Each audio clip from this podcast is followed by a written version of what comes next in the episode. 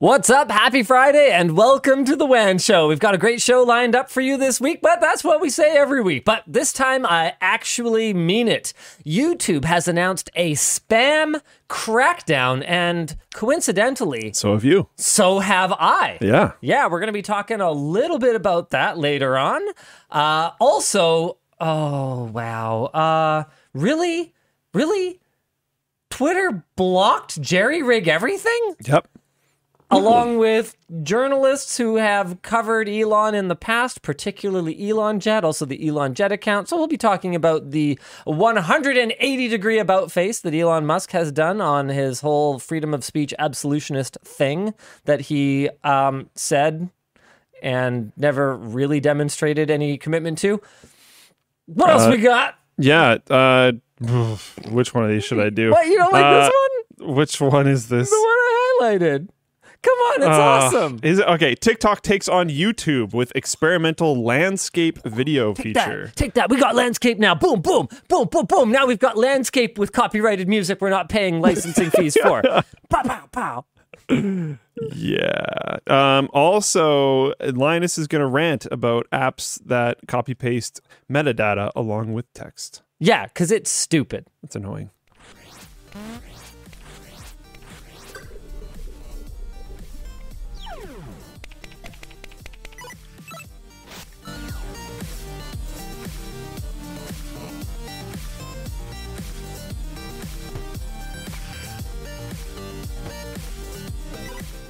Let's go ahead and jump right into YouTube announces spam crackdown. On Wednesday, YouTube announced that they will be dealing with the scourge of spam comments, stealing creators' profile pics, and posting emoji filled prize winning lies. That's right.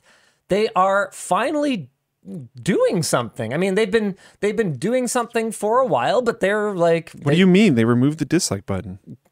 okay. I mean, but no. Problem solved. No, but like even even live chat is apparently getting improved bot detection, for example, oh, wow. which is actually kind of exciting because I don't know if you guys realize this, especially those of you who are watching on YouTube, but I do not look at the YouTube chat at all. I mean, you guys see me screen share, and how often, if ever, do you even see this window open? Do you ever see this window? What that means is I am not looking at the YouTube chat because it moves so fast. It is full of absolute garbage. And do I need any other reasons No. other than that? No, that's than good it enough. Moves really Yeah. fast and is full of garbage. It's fast garbage. Yeah, Twitch's like loading in chunks is actually kind of helpful mm-hmm. because once it loads a bunch, it. Yeah. pauses for a second. It's slow garbage. You can actually read. and then there's Floatplane, which is quality. yeah. Yeah, exactly. But hey, maybe that's going to change. So YouTube will be implementing improved spam, det- spam detection on video comments. Um, as spammers change their tactics, our machine learning models are improving to better detect new types of spam. So that's good. Uh, they're working on improved bot detection in live chat, and they are. Uh, hmm, oh, okay, cool. So they've this is this is the mo- the controversial part. This is what I really wanted to talk to you about because up until now, as far as I can tell, um, an uh, like a, a machine learning uh, chat moderator or comment moderator was only able to remove a comment. But the real change in capabilities is that they will now be able to issue warnings and timeouts to users. So if you leave abusive comments, an actual bot will be able to issue you a 24 hour timeout. What do you think of that? Bot moderators that will not only remove a comment or hold for moderation, but actually take moderator actions. Can you um can you turn it off? As far as I can tell, the plan is to implement these features platform wide without any kind of toggle for creators. I I would be far more comfortable with it if you could turn it off. Um because then the vast majority of people could just leave it on and it would be fine. Um but then like remember when they were I don't know exactly how to word this, but YouTube was reducing the spread of uh, of anything that mentioned COVID at all. Yes. Those types Well, of Well, it wasn't that they. Okay, so hold on. It was that Um, monetization was disabled on anything to do with But COVID. doesn't that basically automatically mean when you're YouTube that you're not boosting those videos as much? No. Well, okay. So I've had this conversation with people high up enough at YouTube that they should at least know the right answers, whether they tell them to me or not. Okay. YouTube claims, swears up and down that the monetization status of a video does not affect its reach. They also swear up and down that they don't know how the algorithm fully works because it's machine oh, I, learning well, I believe that. Yeah. Oh, so how oh, would they I know this? mean. Um, Because if they're telling the thing like we want you to find ways to make money, why would it promote demonetized My videos? understanding, though, is that that is not a focus for the algorithmic inputs. The focuses for Watch the algorithmic inputs are not just watch time. Okay, so it used to be views. And then Yeah. things like likes and comments. Yeah, things like interactions started to play heavily into it as well. And then it evolved to watch time. Um, that was the that was the animation apocalypse, right? When YouTube started to emphasize watch time over view counts because animation is so expensive to make per minute compared to uh, something like VOD or in particular something like uh, like like long gameplay videos or or streams, right? Uh, then they kind of realized, well, hmm, okay, watch time is not the be all and end all, and for at least the last few years, their emphasis has been on satisfaction. That's the word that you can't talk to a YouTube employee for more than probably 10 minutes about the algorithm without them using. Viewer satisfaction. Sure. So they take a number of signals for that. They take uh, whether you watch the video through, right? Like how much of the video you watch, how you engage with it, commenting on it, liking it, for example. Um, a big, big one for satisfaction is if you click on another video when you're done watching, if you click on another video from that creator. That's a really strong indicator for satisfaction. So, if you want to be fed more of a certain creator or more of a certain kind of content, watch through a video, click on another one of their videos and watch that. And I pretty much promise you that your feed is going to be full of that kind of stuff. Um, the other thing is that Interesting. sometimes YouTube uses ad spots for things that are not ads. And you've probably seen this a fair bit. No, you have premium, don't you? Okay, so one of the things that you will see if you're an ad supported user is surveys. And they won't just ask you, did you like this video? Because that's what this button's for, right? And, you know, they've got five different settings so you can tell it exactly how much you liked it, anywhere from one star to five stars. Wait, that'd be a good idea, though. Uh, It's So like that's- 2006 YouTube. yeah, that's what the thumbs up and thumbs down is for. So they'll ask you things like, "How did this video make you feel?" Right? Like you guys have probably you guys have probably seen this. So that is all so that they can gauge the user satisfaction. How much did this video satisfy you? Uh, because the idea is that it's all about keeping you on the platform for as many hours of the day as humanly or, I mean, realistically, machinely possible. Yeah. We actually did an A B test a while back where we took two similar videos. Actually, we did it a couple of times. So it was with a, a f- a few different videos. But we took two videos that we kind of expected to perform similarly and intentionally disabled monetization on them to see if well, because my theory was that the one without monetization, given YouTube's desire for better uh, satisfaction from viewers, I thought the one without monetization would actually perform better Yeah. than the one with monetization. Because people would leave less. Right. And so the reason that I cared about this was because sponsored videos will pay like way more per view than an ad supported video.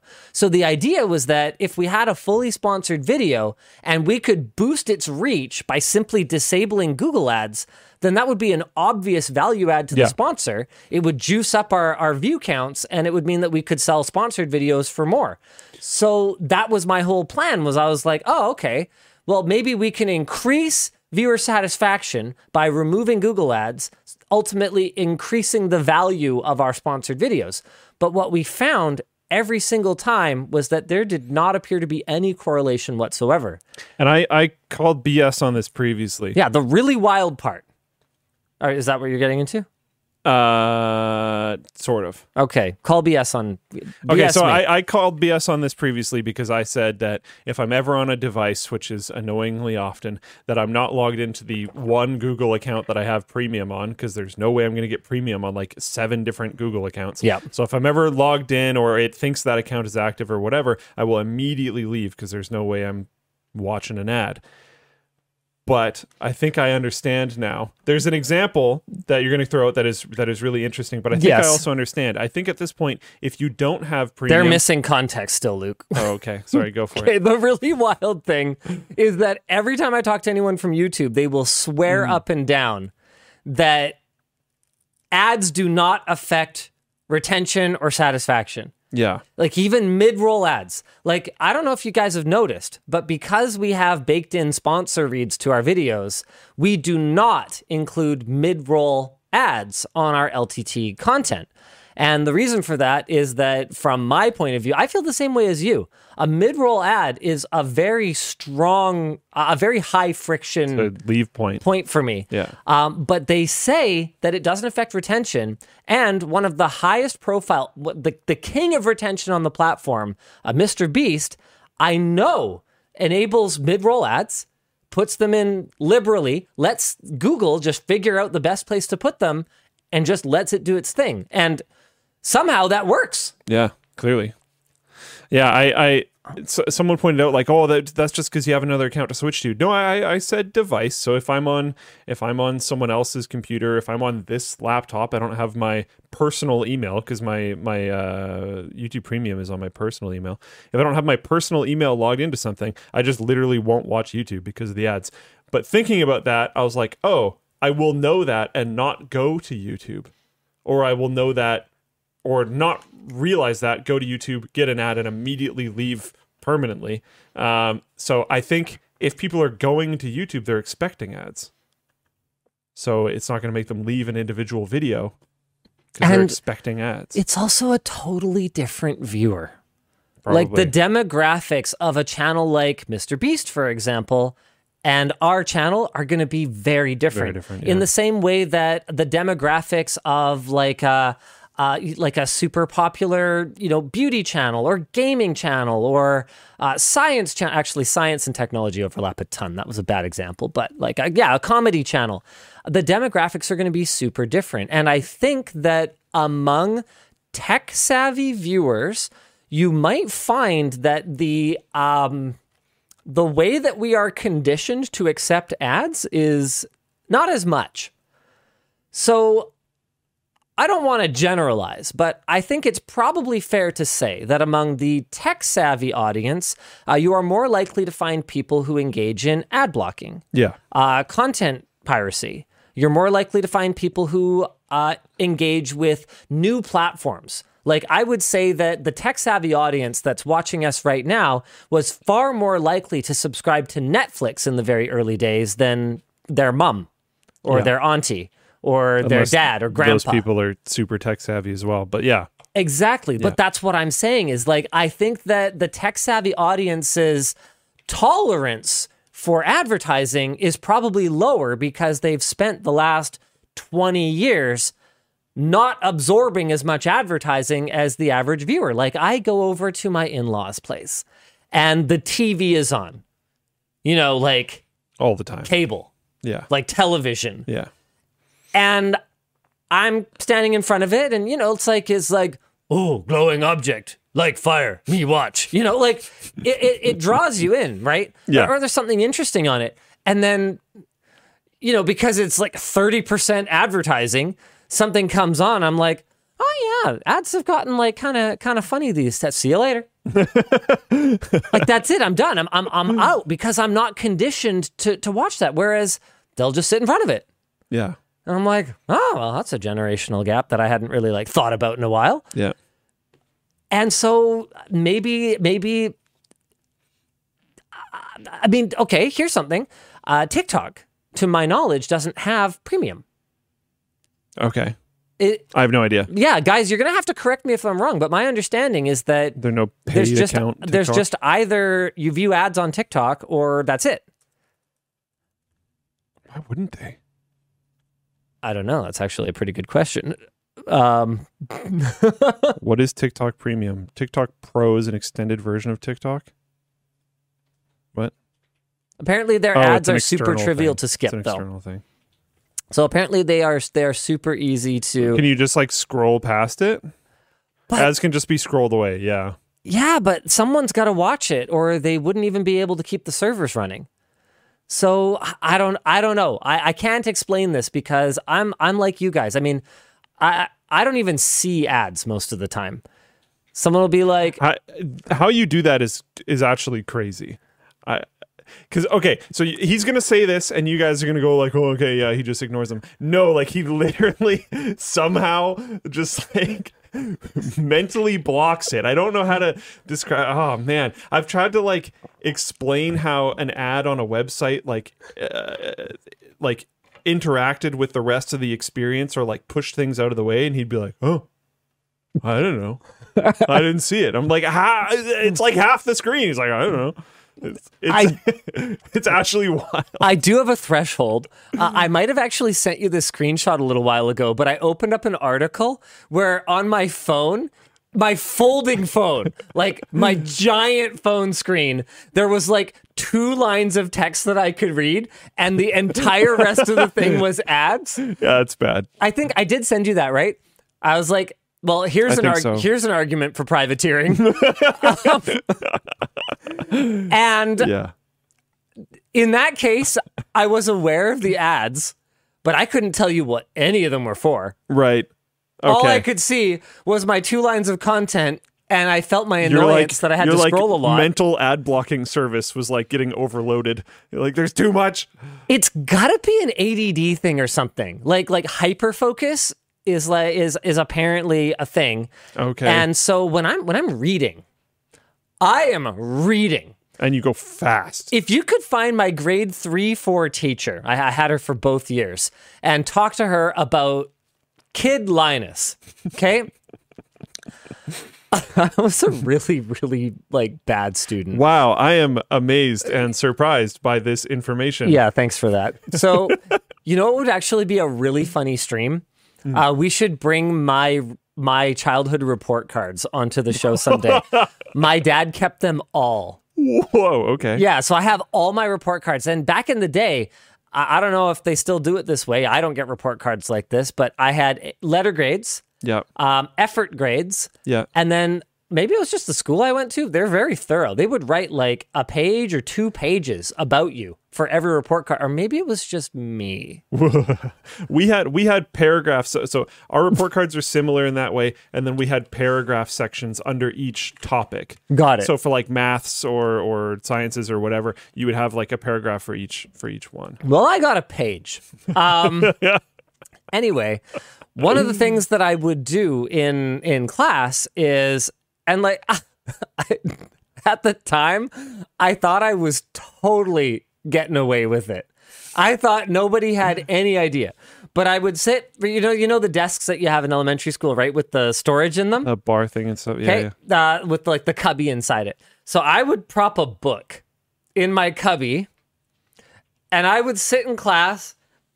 I'd kind of slouch like this, and I would just read a novel, like it's like not the all worst day. it's not the worst off-topic thing you could be doing in class no, but I'd have no idea what's going on. it's still not the worst it's, it's not good So when there's so when there's there's a a project, you know, and instructions have been issued. Uh, Linus, uh, di- are you going to go get the construction pit? Oh, sorry, what? I would have no idea that anything else existed. The only thing that would penetrate my consciousness was math. Want to know why? Because anytime the teacher said something, something minus something, because oh I would think I oh heard my name. Oh my goodness that's I'd so realize, funny no, it's just math. And I'd go back to my book.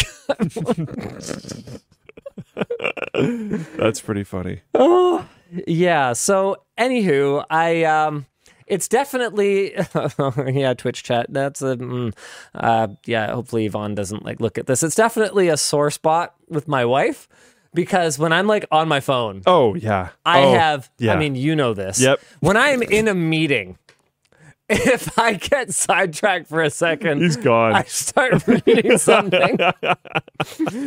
How long would you say you can be talking before I finally acknowledge that I have not heard a word you've said and ask you to repeat it's yourself? it's it's not that bad in my opinion, but for a reason that probably won't make you that happy because it's not that bad because he will always interrupt you because he thinks whatever he's doing is probably more interesting or more important.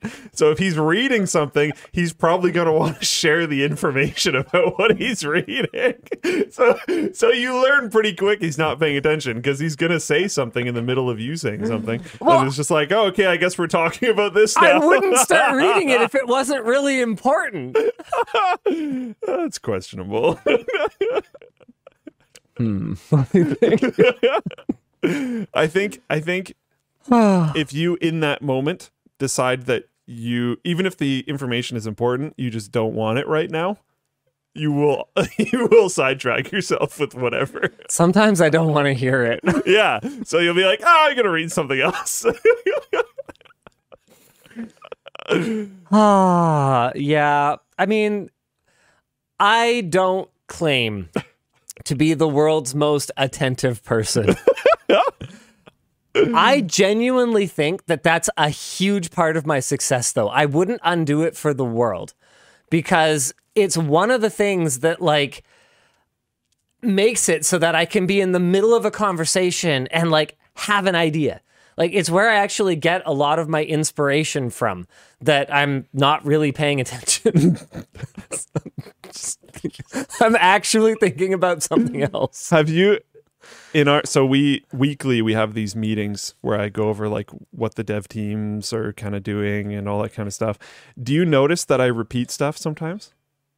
no. Yeah, I didn't think so. So I've learned I've known him for a long time. So I will sometimes pick up on like he didn't get that at all. And sometimes I will I will I'll make a decision in the moment. And sometimes I'll be like once noticed. sometimes I'll be like, you know what? Honestly, that wasn't like that important. I also write reports and send them out through email. And I I'm do like- read those. And I know he reads those. So I'm like, if it wasn't that important for him to know right now, or if I don't need a response back, he'll just read it later. It'll be fine. And sometimes I'm like, no, I actually need like what he thinks about this or his opinion on or whatever. So I'll just say it again. I'll wait until I'm like pretty sure you're done doing whatever you were doing, and then I'll just fire again. And I, I don't even bother go like. So I think you might have missed this. I'm just like whatever. So the thing is, like, I kind of got that Gen Z multitasking energy, but I do not have that Gen Z attentiveness energy. so I am single tasking four things at once Yeah, with one quarter the quality. pretty much. oh no. All right. Someone said I, I don't I lost it, but they said something along the lines of like Luke just lets his boss ignore him. It's not even that's not I don't think that's fair because I don't think he's ignoring you. No, I'm not. He's just that's why I said he'll talk to you about it, whatever it is. He's just on a different topic now, but he's he's on that topic now, still with you. So, so he'll bring you in, and you'll go on this little adventure for a while. And when he's ready to come back, you can just keep going. It's the, you are not off of the adventure. He's not ignoring. He's just yeah. You are welcome to go with him. Um, Oh man. anyways, back to uh, Yeah, what are we supposed to be talking we're about? way off of it, Yeah. but we're on YouTube. Right. Spam crackdown. Yeah. So this was a coincidence. um, oh, okay. Hold on. We do have some discussion questions. How bad is comment spam in LMG's experience? It's gotten a lot better, but I have still noticed some. I Still mean, see it. Mostly in the replies I breaking find. through. Yep, Yeah. I've noticed some. I, I've noticed I'm still seeing some of the copy pasting a, a highly upvoted comment with just like a, a, a sexual profile picture, Yes. stuff like that. Yeah. I'm still seeing a fair bit of that. I've seen almost none of the WhatsApp bots though. Uh, message me on Yes. WhatsApp with like, That has gone a lot better. yep, they're- I, have. the the one that you just mentioned, copy pasting a highly upvoted Yeah. comment, that I've seen a lot more, and I've seen it making small edits, which is interesting. oh, that I haven't noticed, but I've never gone and looked for the original. I all I noticed, I didn't particularly find the original. I just assumed that's what it was doing. Uh, but on a video fairly recently, I said the Control F thing. The comment included my name, and then ended up finding like a huge amount of almost identically the same comment, and then some like lewd profile photo. And I'm like, Interesting. what is this? And it a lot of them were exactly the same, and then other ones would have like slight edits. It, fe- it feels like maybe they like kind of merged two comments together somewhat or right. something. Or I'm maybe sure they're editing exactly. off of each other. or maybe that. I don't 100% know what, but Interesting. like really, really, really similar. Yeah. Um, it definitely does seem like it's improved. I would like to Mm-hmm. Yeah. see them. I think that timing out is a good middle ground. I don't agree with everything YouTube does, especially around content uh, moderation. Yeah. But I think that timeout is a good middle ground between just outright removing accounts that are perceived as spammy, because the line between a really smart chatbot and some people is blurry indeed. Yeah. So I think that it is possible that they could actually end up banning a lot of real human accounts if they just banned people. But timeout is a is a great way to dramatically reduce the effectiveness of bots Yeah. and give them time to go in and like uh, prune these with a more hopefully manual process Yeah. um, but also, you know, not accidentally throw out a bunch of wheat with chaff. Jaden in Floatplane chat just said, to be clear, Jaden, one of the Floatplane developers in Floatplane chat, just said GPT three is terrifying for spam. Absolutely, yeah, it really is. Yeah. Um, I mean, there could be so much more spam than I realize. Like Oh, yeah. a lot of the spam comments could be totally benign now because these accounts are building up a history over a long t- uh, over a long period of time of leaving good comments so that it's a lot harder to identify them as a bot Yeah. 6 months or 18 months down the road. I mean, that's one of the things that is um, of value when it comes to um, either uh, renting out or or selling a, a botnet or like a um, or like a, a like a, a fake account for whether it's a social media platform or YouTube or whatever else is if you have long term established accounts that have not in that time been flagged as spam accounts, they're way more valuable. That's one of the reasons why stealing something like an old inactive Reddit account is absolutely something that a spammer would want to do yeah, and they can even target them. Um, subtopic, and it's to- it's a total coincidence that this happens to be on the same week, but I have decided to reverse something that has been a long time policy for me, and the reason is pretty straightforward. Um, let me just see if I can if I can find my thing. No, that's not it. Uh, I have an email that just I, I had sent to a couple of people. Uh, bu- bu- bu- James Wan, that, that should bring it up. Uh, just kind of talking about, you know, what would what would qualify as. Oh, that's not the right one. Darn it. Hold on, I will find this. I don't know 100 percent know what he's looking for, so I can't help him.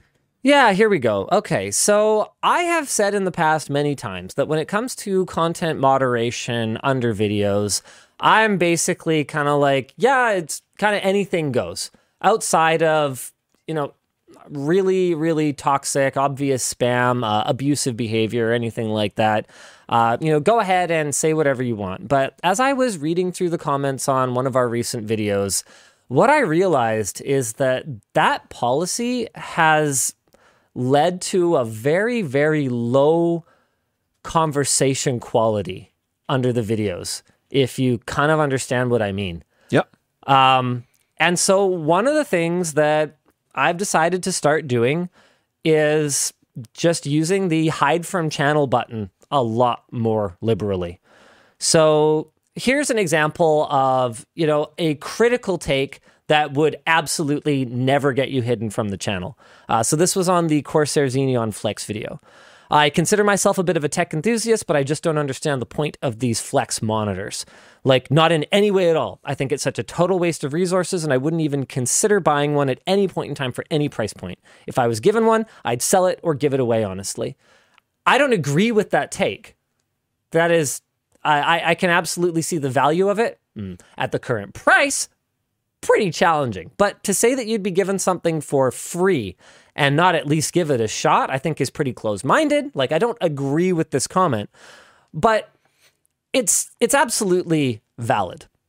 An example of something that is not valid and just simply doesn't need to be under the video is this one. Linus casually suggesting 1440p, 240 hertz, and OLED at peak 700 nits is noob level tier is funny. It tells us where his head is. That never happened. Um, I just, I think I'm just kind of done with taking things I never said and being like, wow, I can't believe he said that. What I said was that none of its specs individually are best in class, top of the line. And none of those specs are. 1440p is not the highest resolution. 240 hertz is not the highest refresh rate. And 700 nits peak brightness is not as bright as a monitor will get. But you said that you like pancakes. That means you hate waffles. Right. So, what I went on to say is that, but what it is, is a really great package. And so, this is one of those things that I. I think over the long term, I think it's going to take a long time, but I think over the long term could have a really positive impact on the kind of conversations that people can have in the comments because that's another thing I've noticed is that there's a lot less of it now. Mm-hmm. I don't see long conversation threads the way that I used to, like technical long conversation threads. And it's something that I just didn't notice until I thought about it. Uh, like an, another one that came up a lot on that video in particular was um, people really upset that I called 1440p low res. I didn't. I said that on a 43 inch display, 1440p is low res. Yeah, relativity matters. It is. Resolution is not pixel count. And so basically, if it's when it comes to. Well, it's not pixels per inch. Sorry, yeah, yeah, pixels per inch. Yeah, yeah. Yeah, so the so so I just I'm finding that I get a headache a lot reading YouTube comments, but I can't stop reading them. So I'm going to have to start just being like, "No, I'm not going to I can't engage with that." Sorry. So you're still reading it though. No, because when you hide it from the channel, then I just will never have to read anything from that person again. Oh, it doesn't just hide that comment. Nope. It means bye-bye. So you're shadow banning that user. Yeah. Got it. Yep. I think I'm I think I'm just done. Uh, I think I just I think I'm just not interested in reading uh, you took so much flack because you're still chilling NVIDIA and don't just own your mistake.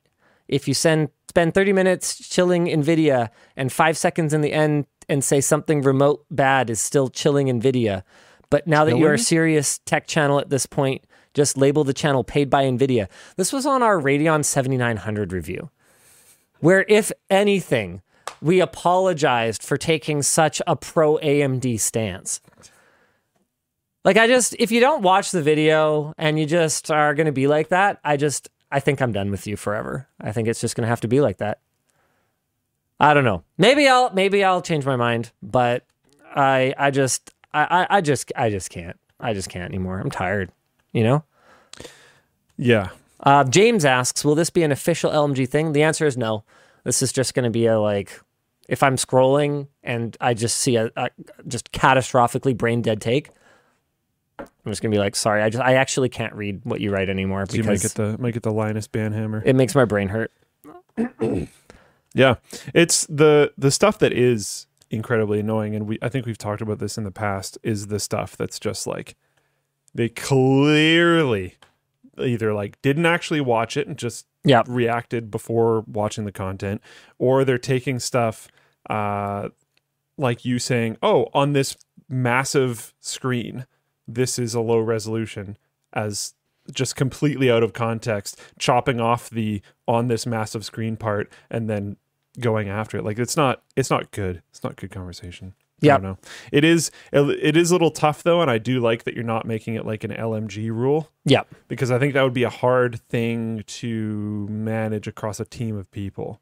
And just Oh, for you sure. with that ability, I think, is more fine. Yeah, well, everyone technically has the ability. I actually can't prevent anyone Yeah. with access to the channel from like shadow banning someone. I, I don't think the management tools are that granular, at least not since I've looked at them. Uh, but it's just, you know, it's the kind of thing that I just.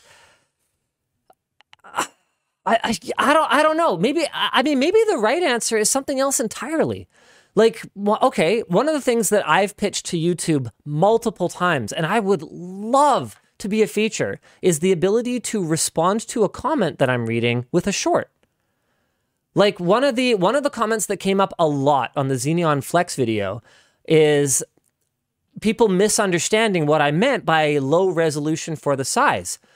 Uh, and and some people seemed genuinely like really upset, really upset that I was attacking their 1080p monitor and like like treating them like they were poor and worthless or something because they had a 1080p monitor and this one was 1440p. And I'm sitting here going, no, I said it was low, uh, but the, the but the for the size, your monitor, your 1080p, like 22 inch monitor or 24 inch monitor or even 27 inch monitor is actually higher pixel density than this thing. I have a 27 inch 1440p monitor. It's great. I don't want anything bigger. I think for the screen size, it's good. But the problem is that at 43 inches, Yeah, yeah. Then I would want something more. it's a different story. And so if you're not going to listen to what I'm saying at all, I I I I I I, I don't know, but but that could easily be a misunderstanding. So the way that I would love to respond to something like that is with a short.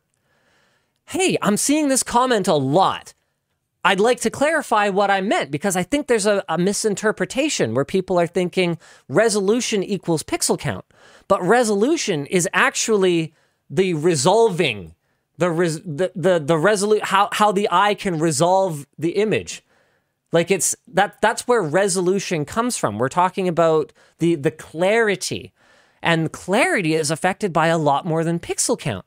1080p could be incredibly clear on a display this size.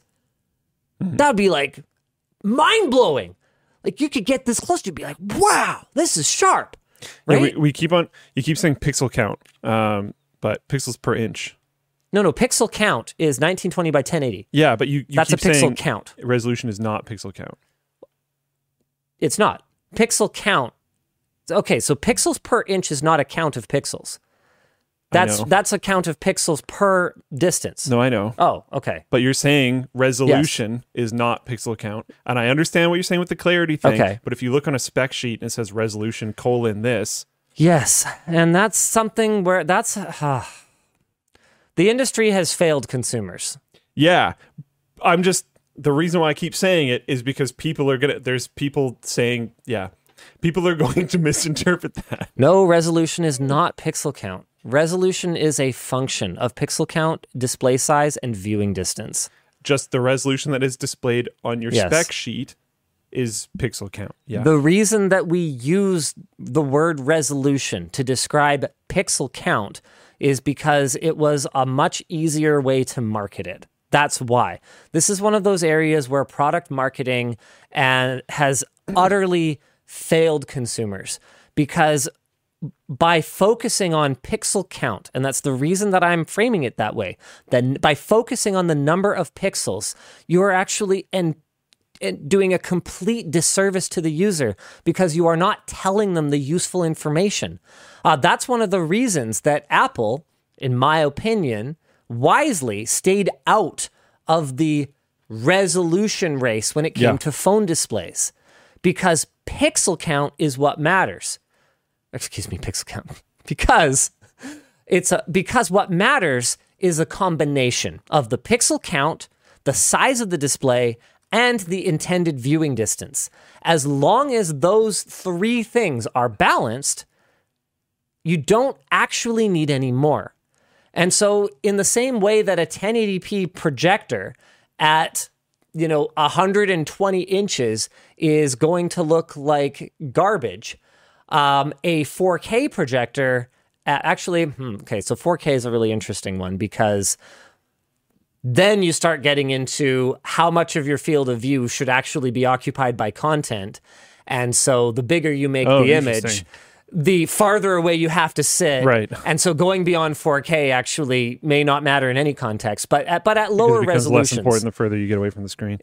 Exactly. So because of that distance function, going higher than 4K can almost never matter. Like you can sit close enough to an 8K TV that you can make out the difference between 8K and 4K.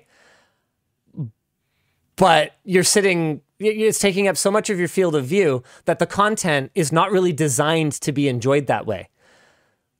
Like you you're like you're to miss details because you're I think it's only like 4 degrees or 8 degree I forget I forget how much of your field of vision is actually sharp and your peripheral vision is not. So by sitting too close to the content, you actually reduce the amount of the content that you can see clearly, no matter what the resolution of the display is.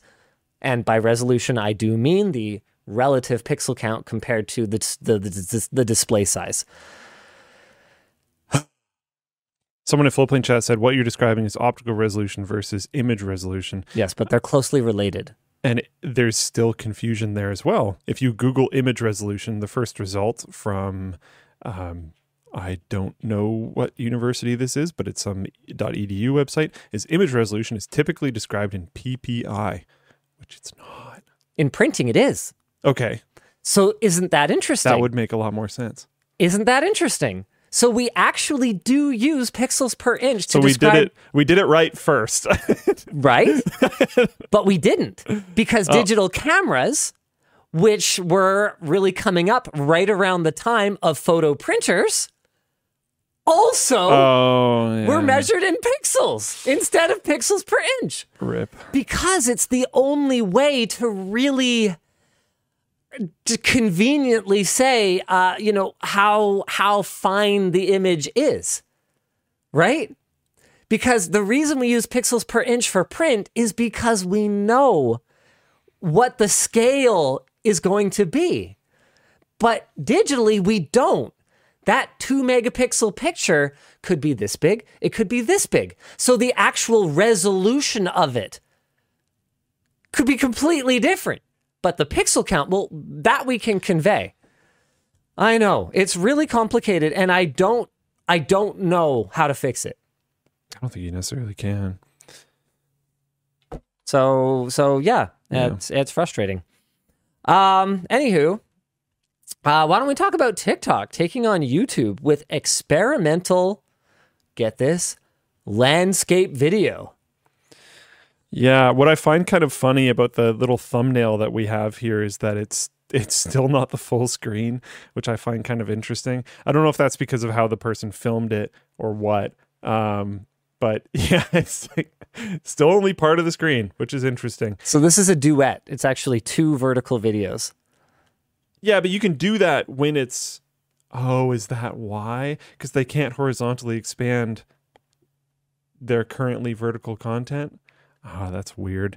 I don't know. Anyways, yeah, uh, the feature marks uh, another way that TikTok is competing with YouTube, particularly in terms of attracting longer form video creators and increasing the max video length to 10 minutes back in February. We talked about that as well. Yeah. I somewhat question the attracting longer form video creators. I mean, I'm sure it will happen, uh, but I have seen a bunch of stuff about monetization on TikTok. And unless you're getting them sponsors, it's quite lacking.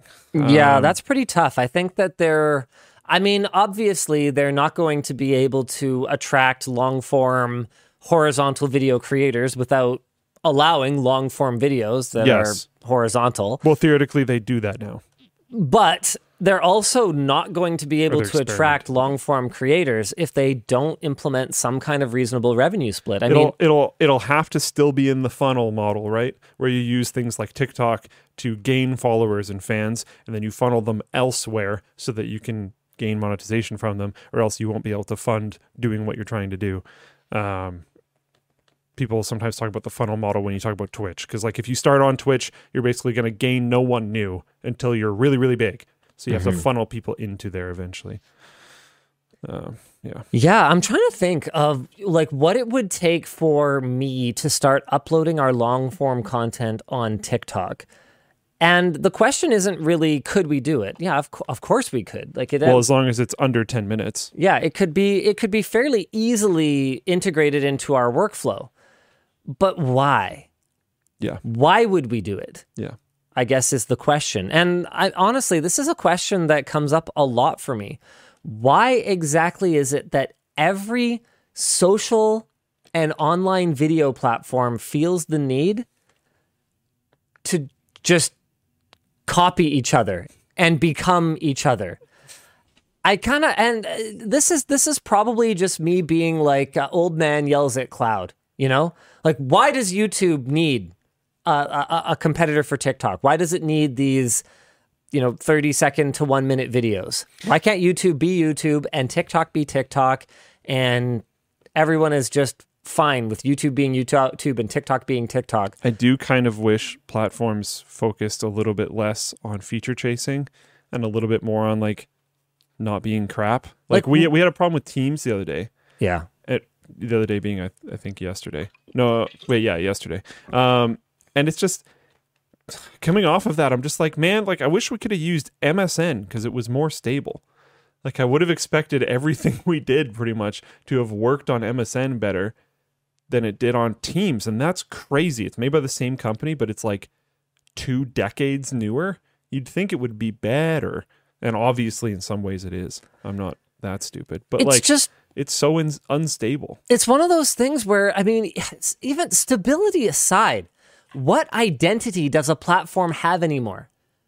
Yeah, Like I, as someone who hasn't Yeah. used Facebook in quite some time, other than to occasionally get like a, a messenger chat from someone that I know that mains Messenger, um, I don't really understand what Facebook's identity is anymore because they kind of have everything.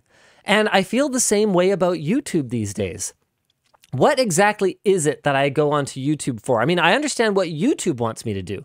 They just want me to spend as much time as possible in their app.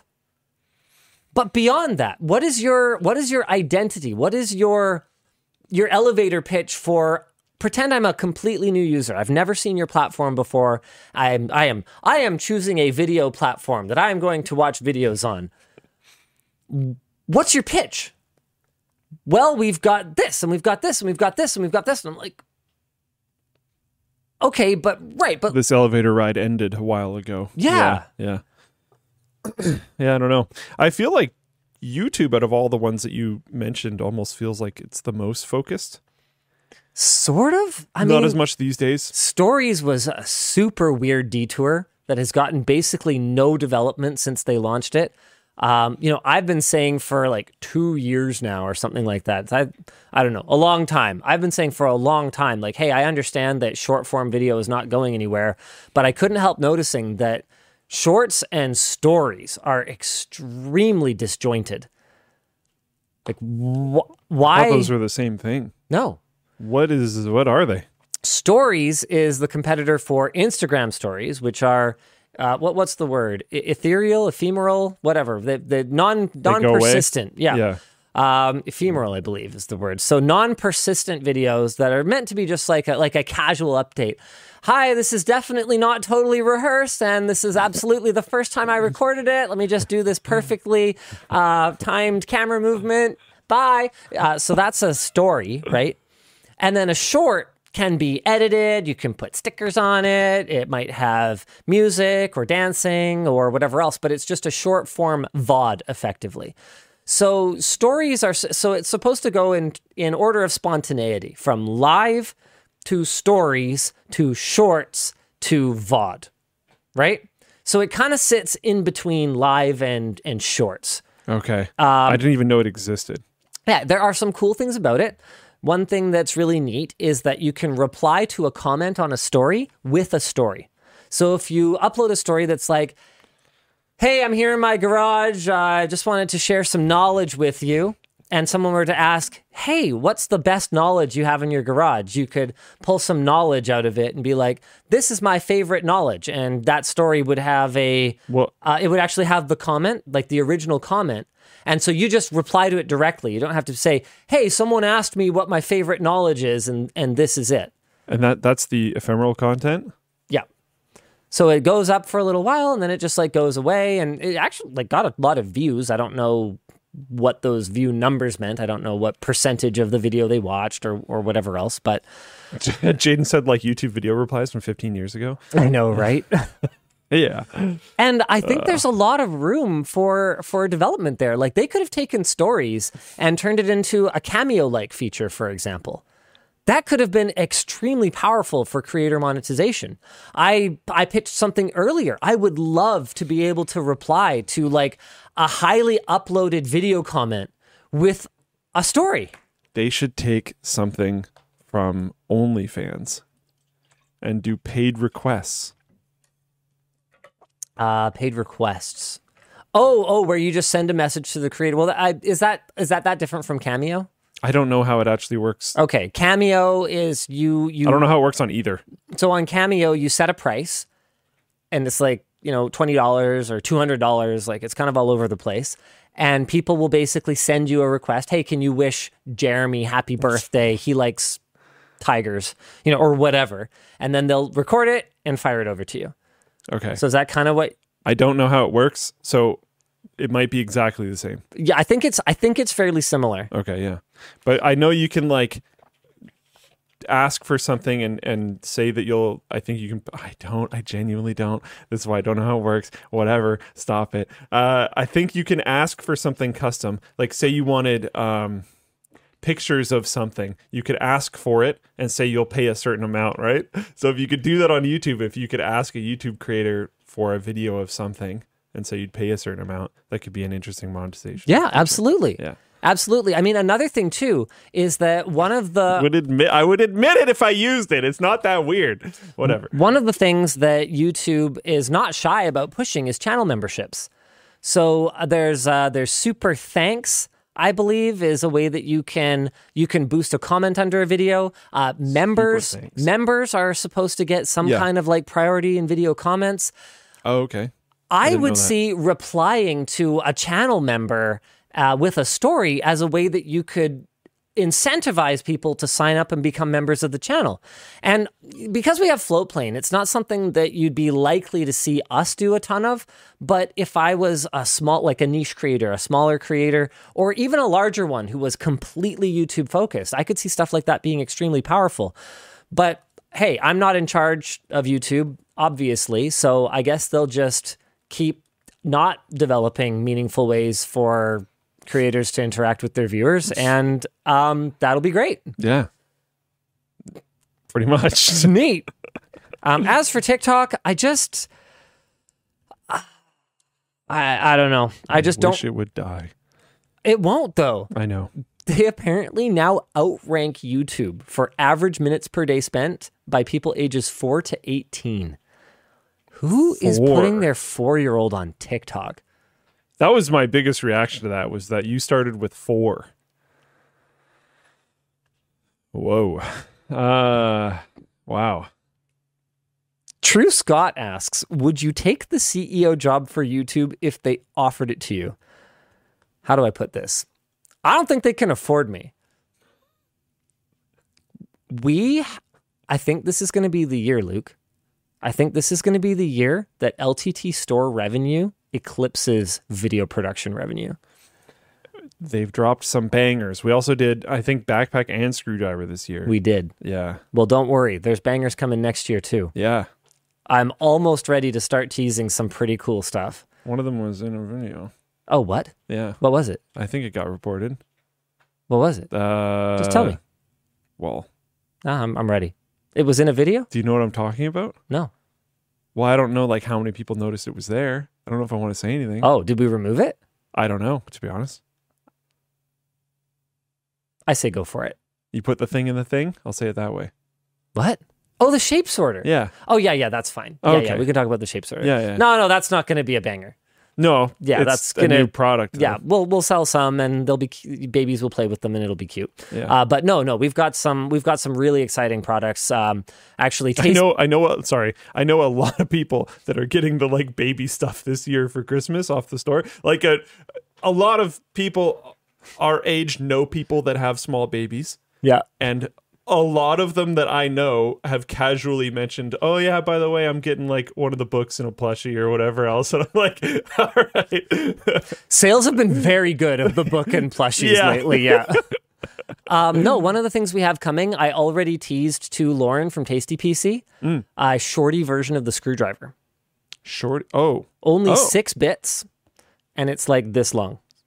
wow, so it's meant to be kind of like palmed, but it still has the full full fat ratchet mechanism and still has the magnetic uh, retention for the bits in the shaft. shaft is way shorter as well. Way and shorter. then handles gonna be. Like super short. Like like basically the the whole the whole thing end to end is about this long. Oh wow. Okay. Yeah, so we're working on a shorty version of the screwdriver. Um, there's there's some potential leaks which you can maybe go off of because uh, it talks about us hiring. Also, we're looking for an electronics engineer, and then it lists a bunch of things. Do we want to say all? oh yeah, why don't we talk about that? Yeah. Um, yeah, we we haven't got a ton of applications. Just having the electronics engineer uh, position up on the site, so we're we're we're shouting it out on the WAN show, guys. Uh, Mm-hmm. here are some examples of projects you will be working on if you join our engineering team. potentially. Um, a mouse. I don't think we've ever talked about that before. I don't think so, but it's been on the docket that for has a while. been in development for over a year.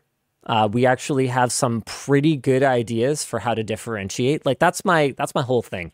If we're not adding anything to the conversation, why are we doing this? I promise you, we- we will be adding something to the conversation. Um, the gamer battery bank slash shoe dryer. Um, th- the reason it has shoe dryer on there. Okay, stop. Be nice. The reason it has shoe dryer on there is because that was the original reason that I wanted it. I just wanted something that you can like throw in your realistically not in your shoe, but actually just like in your bag. Uh, have I talked to you about it before? yeah. Oh, okay. So the idea is it's something you can just huck in your bag and it'll run for like eight hours. And having Kyle tested it, and he was like, "You're right." He was like not happy. He was like, "What tiny little fan like that can't make that much of a difference?" I'm like, "No, no. Even a little bit of airflow is like huge." Yeah. And so over eight hours, uh, how quickly a ba- just like a, a gym bag would dry out compared to if it didn't have even that tiny amount of airflow in it was like it was a colossal difference. It was like half the time or something like that. And when it comes to preventing bacteria growth and therefore smell, the faster you can dry something out, the better. You don't want it to just sit there damp. Anyway, the shoe dryer may or may not ever come to life, but a lot of the work that we did on the shoe dryer is going to be absolutely reusable for the gamer battery bank. What makes a battery bank gamer? I will get back to you on that one, but there that we we have a clear differentiating value add there, and I'm really really excited about it. Uh, another one, the RGB doormat. Okay, this one has been under this one's been in development for almost two years. It's just been stalled by screwdriver. So much of the pipeline has been stalled by screwdriver That makes sense. because Kyle was working on this one and he pivoted full time to screwdriver. Um, we are working on cables. Um, I want a battery tester. Okay, you know those things you can buy for like four bucks and it just has like a little pinchy thing Yeah. and you put your battery in it. They suck. yeah. They even when they work, they barely work, and I hate them. And you can go get a multimeter and like, you know, or like create yourself a little jig to put your batteries in and hook the multimeter up to that or whatever. But I want more. I want way more than just how many volts I'm getting out of the battery. I want a product that will do a discharge and recharge cycle and tell me how much capacity is left in a rechargeable battery. So obviously, I want to be able to quickly test disposables cool. and go, okay, which ones go in the bin, which ones go in the other more different bin. But this is a problem that I can't be the only one who has. It's like I have rechargeable batteries that are like 15 years old because I'm smart and I buy rechargeable batteries and use them for a very, very long time. But how good is that one? Should that one be, should I be marking that one as like, you know, TV remote duty only? Or could I potentially still use it in a high draw device? Has it not been cycled that many times? I don't know. And so I want a device that will tell me the remaining capacity of the battery. I man, I'd be so excited to have that product, and I think a lot of people would. Um, there is one that exists that we found, but it's like four hundred dollars, and I'm looking at it going, well, pff, That's not reasonable, right? I think we can do better. Um, we want to do like wireless charging, pucks, and desk accessories, um, extended PC access. So this is this would, man, are we really disclosing all of this? Okay. It's in the DOS. I was stunned when I read this before the show. I was like, okay. Uh, okay. You know what? I'm not going to say any more. All right. Uh, cool. Uh, okay, this one's funny. I don't think this came from me. An RGB tissue box for the haters. what? I have no idea. Uh, anyway, cool. So th- those are some of the things that we that we want to work on slash have been working on for quite some time. Hopefully, they all come to life and are huge successes. We're going to have some stuff at CES, by the way. Did you know that? Creator Warehouse is going to CES and they're going to be unveiling some Oh. stuff. I didn't know they're going to be unveiling stuff. Yeah, yeah, they're going to be they're going to be showing stuff there. That's cool. which is pretty cool. I think they're also trying to recruit other creators. Uh, there's a creator that um, we actually I was talking with recently that I was like, hey, like, you, do you guys want to do a screwdriver? All you got to do is redo one mold, like that. We intentionally only put our branding on one small mold. With the idea being that if anyone else wanted to brand our screwdriver, all they would have to do is redo that one mold, and then boom, we could produce whoever Tech Tips is screwdrivers. Um, I think that would be like super cool, making making the making screwing better, one driver at a time. Oh boy. oh, in other creator merch news, I got Ludwig's bidet. Oh, okay. I haven't installed it yet because in North America, it is actually not that typical to have a power outlet right next to your toilet. Um, so they're but- well, yeah, but like really, yeah. That's what I did. yeah. It's okay, not great, but yeah, like I, I, I don't want. I mean, it's routed. I don't know where the plug in your place would be. Well, it was in a completely separate room. oh, Yeah, that's a lot worse. Like the the main the main bedroom ensuite has a like a little like toilet room in it. That room does not have a plug oh, in it. okay. And so the nearest outlet was you go out of that room across like my entire vanity and then like it's over here. So basically it would be going like across my countertop yeah, into that room. yeah, that's not good. And the that's second you go through a doorway, it's like, eesh. yeah, that's not that cool. Yeah. So I had uh, I had the ele- very talented electricians who worked on our place come out and put in an outlet for me uh, next to next to the toilet, and I'm going to be installing it this weekend. My butt will be the cleanest it's been since our trip to Japan. It was it was mind mind opening, um, seeing like the Japanese standard for toilets. Like when we were over there, uh, I don't think you went with me to this like one place that I went, but there was a long car ride that I had to be on for some reason. It was like three hours or something like that, and I needed to stop to use the washroom on the way. The driver didn't speak a lick of English, uh, but I managed to gesture like, and he, he figured it out. And anyway, we pull over at this like essentially truck stop, and it had a toilet in it that was nicer than any toilet I've ever seen on this continent. it's like, what is this? I don't understand. it's kind of sweet though. Yeah, it was pretty amazing. I, I was very impressed. Hey, we should probably do a couple of merch messages. For those who are not familiar, merch messages are the way to send a message to the show. You'll see our producer, Dan. Mm. Hello, producer Dan. See you later, producer Dan. Uh, replying to merch messages down there. Uh, also, Dan will flag certain merch messages for Luke and for me and Luke to respond to. Uh, why don't we do a couple? Uh, all you do is go on lttstore.com. You can check out and you'll see a little box that says, Hey, would you like to leave a merch message? They're live right now, and you guys can go ahead and do that. And you should either get your message showing up down here, you can get a little reply from Dan, or we might even talk about it on the show. Want to hit me, Dan? Sure, I've got one here from Jaden. Linus, uh, how are you still using Plex instead of Emby or Jellyfin? I run all three in Docker containers, accessing the same library with no issues on the same server.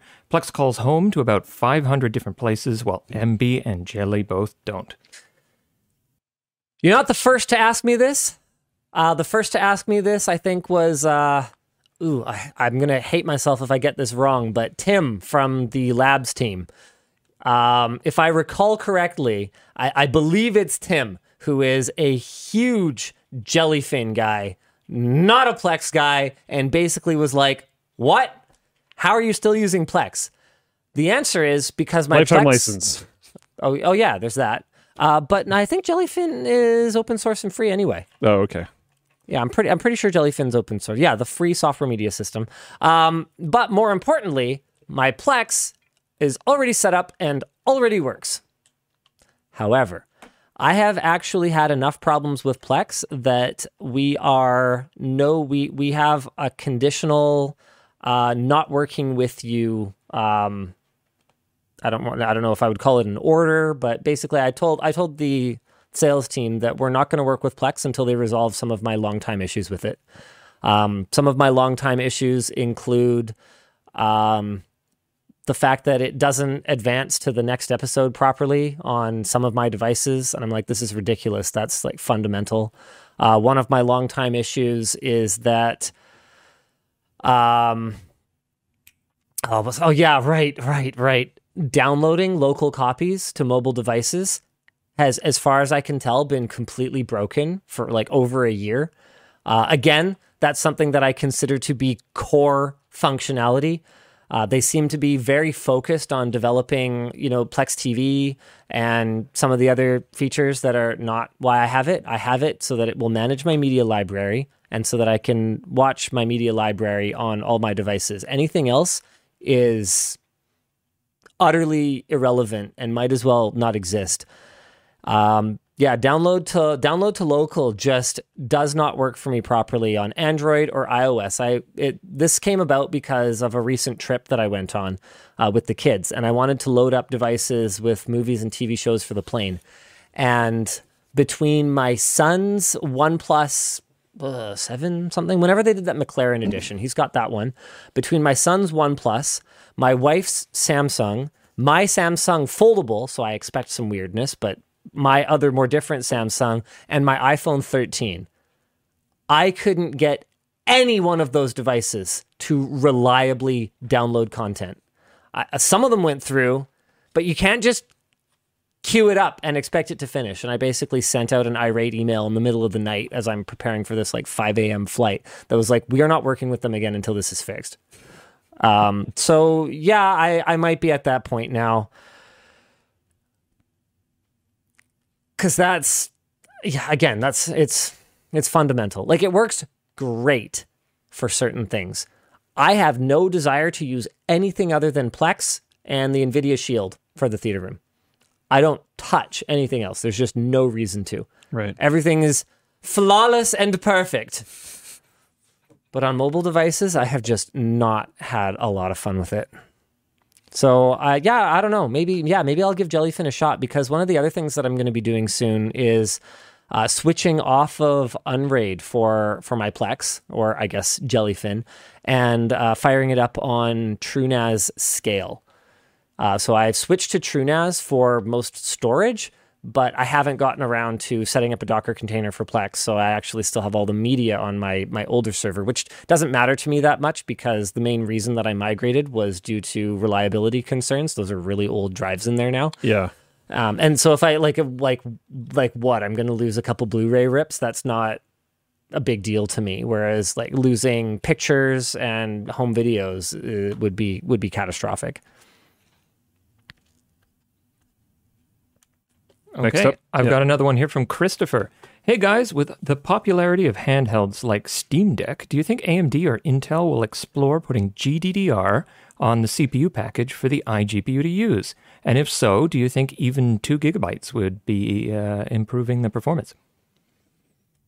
Oh, okay. Well, there's a couple of different angles that we can approach this from. So, first of all, I doubt that AMD or Intel would do it. I think that AMD might do it, but it would be a custom silicon product, kind of like I mean, really this what this sounds like to me is an Xbox or a PlayStation processor like they've done for the last couple of generations. In those cases, it's not on package, but it's designed to interact directly with GDDR memory, and the operating system is designed to use that same GDDR memory for both system memory and graphics memory. Um, I think that solution's pretty good. yeah, it, it, it seems to work pretty darn well for game consoles. Yeah. But there are a couple of concerns. So, one, your suggestion of putting just a couple of gigs unfortunately wouldn't really work because it's, oh man, ugh. okay, maybe it could. Maybe you could load assets into your higher speed GDDR memory until it's full and then go out to main memory. But the problem with that is that GDDR memory is faster than non than regular DDR memory, but it's not that much faster. So it, it's it's not like using an SSD to cache a hard drive. Like it's not an order of magnitude faster.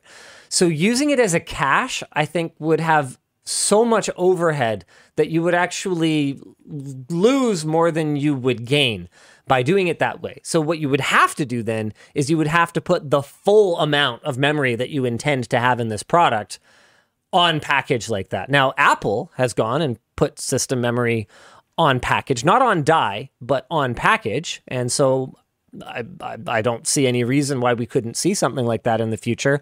But I doubt that that's something that AMD or especially Intel would just productize and hope that somebody's going to buy it. Yeah. That's the kind of thing that Valve might have to come to AMD and say, hey, we're going to pay the however many millions upon millions of dollars for you guys to do the R&D to build this product and we are then going to sell millions upon millions of Steam decks and it's going to be great. Um, my other concern about sharing that memory because I, I would kind of imagine that that would be a shared memory. I mean, if you're going to have like a super high speed memory that's sitting on package, well, heck, you might as well use it for everything. But I don't. This is just something that I'm not going to be able to speak to very well because I simply don't know enough about it.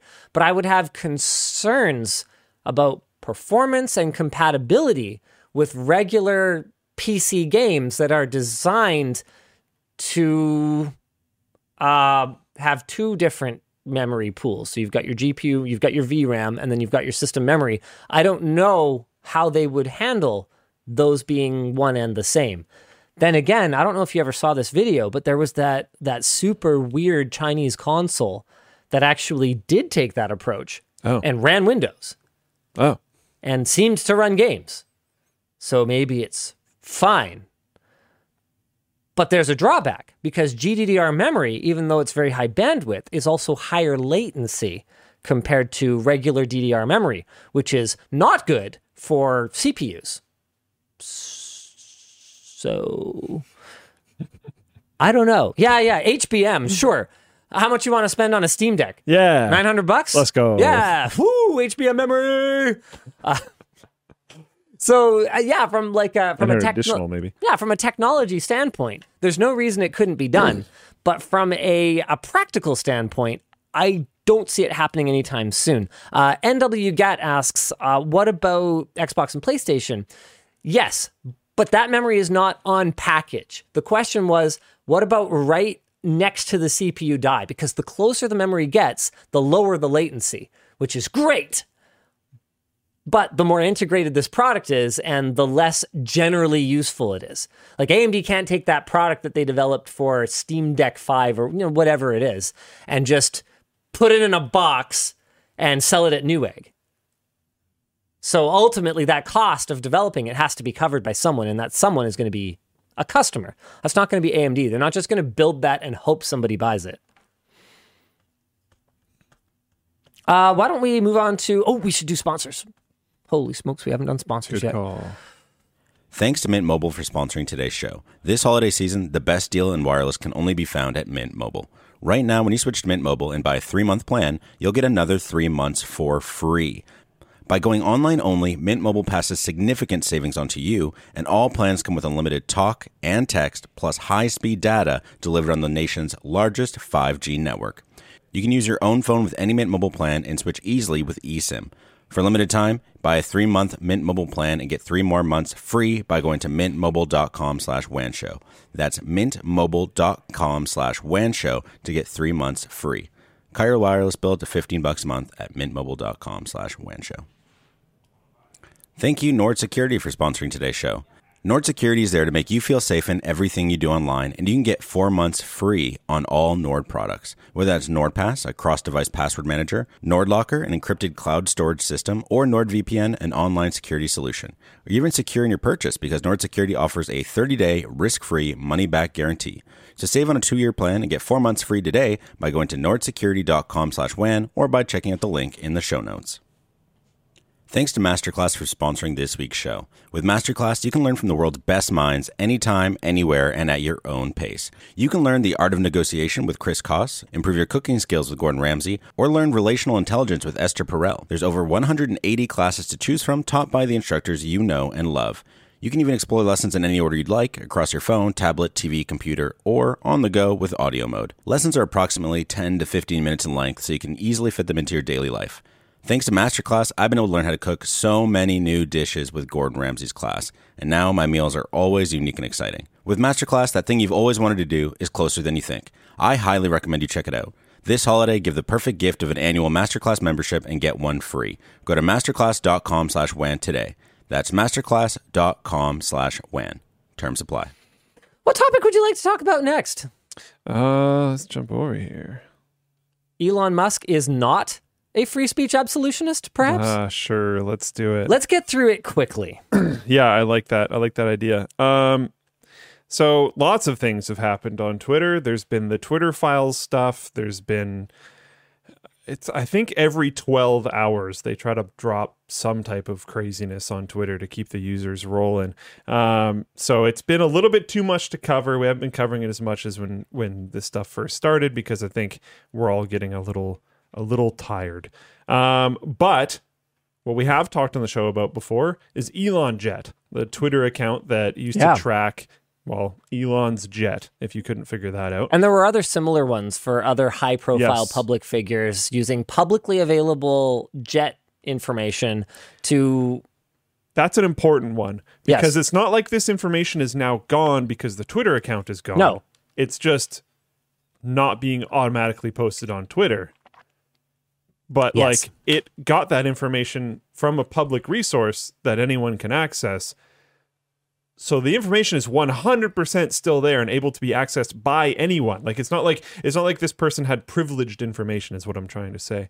Um so that that person who again we've talked about this on the show, Elon offered them 5k to delete their account way back. Um they asked how about 50 they wanted a Model Um, 3. and I yeah, I think it Like was, an actual fan was the one doing it, which is sort of interesting. Yeah, I think it was 50 so that I can buy a Model 3. Yeah, I believe that- so. Yeah.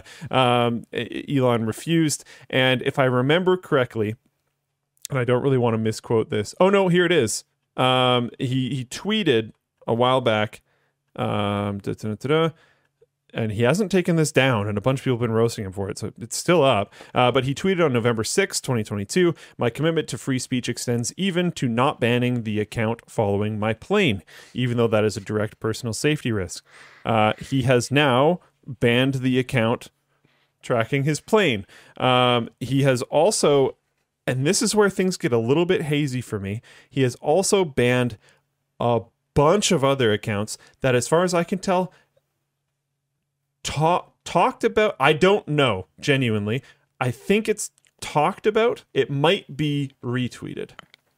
That Uh, but account. but yeah, interacted with that account. I'm not. Yeah, I'm not sure. At I'm not sure where the cutoff of interaction is. Yeah. but some level of interacted with or talked about or something that account have also been banned just like right off the hop change the rule banned um yeah elon also suspended the accounts of at least six journalists who have covered the twitter saga implying that they had doxed his real-time location and endangered his family um, as of now there is no evidence any of the journalists did this um, well i mean the accounts are closed so you wouldn't be able to get it. I don't whatever. Um, Twitter has not provided any they don't ha- I, as far as i know their entire public communication side is gone just like he did with tesla Yep. so so i don't think there would be uh, like th- these things are not going to happen basically Yeah. um Elon posted a video on Wednesday of someone that he claimed was a crazy stalker who climbed on the roof of the car carrying his child X, um, which Seems like a thing that someone might do. Yeah. That would, yeah. I mean, like that scenario would absolutely suck. Yeah, Yeah. you probably want some, wouldn't want someone to try to block the road of a car that has your child in it and climb on the roof of said vehicle. Yep. that would be. Uh, I suspect if someone was a parent and that happened to their child, they would be pretty freaking. Absolute red line. yes, exactly. Yep. Um, yeah, he he posted that one thing that I thought was somewhat entertaining was he, you know how he's been doing a lot of Yeah. The video polls. was the, the issue with the video is that it's not on topic. None of those journalists had anything to do with that. So Well, I think the my assumption was that it had something to do with his plane landed and then they were trying to drive away from where it was and they were followed by this person. okay. So the root of the information was the plane. Okay. I that's my I don't know if that's what's going on. Sure. That's my level of understanding. sure. Um yeah, I Things things are a little crazy over in Twitter land. Um, Zach from Jerry Rig Everything Yeah. Here I've got this. got got banned by by Elon or blocked by Elon. Sorry, Yeah. not banned off the platform. I said that incorrect. He got blocked by Elon uh, because in the video of, as far as I can tell, one of the security guys Yeah. getting video coverage of the person who chased them, Yeah. and then also covering the lights or not covering the license plate, getting video footage of the license plate um, that Elon tweeted out. Uh, Jerry Rig Everything responded and said, "Yo, contact the repl- police. Don't send your mob." Didn't you just tweet that doxing is against Twitter rules? And Elon blocked him. Didn't ban him, Yeah. So that's neat. just blocked him. Um. yeah. Yeah, uh, the some suspensions seem to be specifically affecting people who point out Elon's hypocrisy. Uh, shortly before his band, uh, band ban, Mashable reporter Matt Binder, Binder, Mm, sorry, uh, posted screen caps of Elon encouraging people to invest in Tesla the day he dumped 3.6 billion in stock. Um. Uh, so that's pretty good. Um, But like, The EU and the UN published statements condemning Twitter's decision. Oh man. Uh, oh yeah. Oh oh. That's not even in here. But Mastodon's official account has been uh, banned, yeah, so you are not allowed, and you can't link to Mastodon anymore either. But I think people can still put their like Mastodon usernames or whatever. Yeah, in their profile. Yeah, but I think you For just now. can't link to the site. Yeah, we'll see when that happens. Yeah. Uh, when that happens, that'll be a lot of people. Nick showed me, you know, I I was with you until Nick showed me something really interesting today where I, I think your take on sort of the uh, some of the hysteria around, oh, it's just Twitter's gonna collapse immediately was like well, uh, like it's it's it's running, like it's it's not gonna just immediately fall apart. Yeah. Nick showed me a recording on his phone today of the Twitter app doing some weird stuff, dude. Did he show you that? Okay, so he showed me a screen recording of him tapping on the same picture in a tweet three times and it having three completely different behaviors. Once it opens the picture, once it navigates to a totally unrelated website, and Oh. a sec and a third time Whoa, that one's weird. it opens up a completely unrelated tweet. And I'm like, what? Because I haven't seen anything that That's pretty funky. I haven't seen anything that bad, but honestly, I've not been using it as much. Like I, I think I've talked to you about this, but I've had myself on like a Twitter got diet rid of it or whatever, for yeah. a while. yeah, yeah. Like I, I set my I set my app time limit to 30 minutes like months ago just because I realized I'm doing so much doom scrolling on Twitter and it's not really contributing anything. It's not making me feel better. I've been I've been getting myself I haven't done that, but I've been getting myself to be more busy. And I just haven't had the time, which is Yeah. a good solution in my opinion. Um, but yeah, I mean Twitter's done weird stuff for a while. That's pretty weird that's weirder than anything I've seen for sure. Um, I still don't think it's necessarily going down anytime soon. Also, uh, there are still claims. I don't know how true it is necessarily. Um, there are still claims that what was it? Oh, right. Uh, users have peaked again. Oh yeah, apparently because of the banning of people. I guess people reacting to that are coming to Twitter and going, "What's going on?"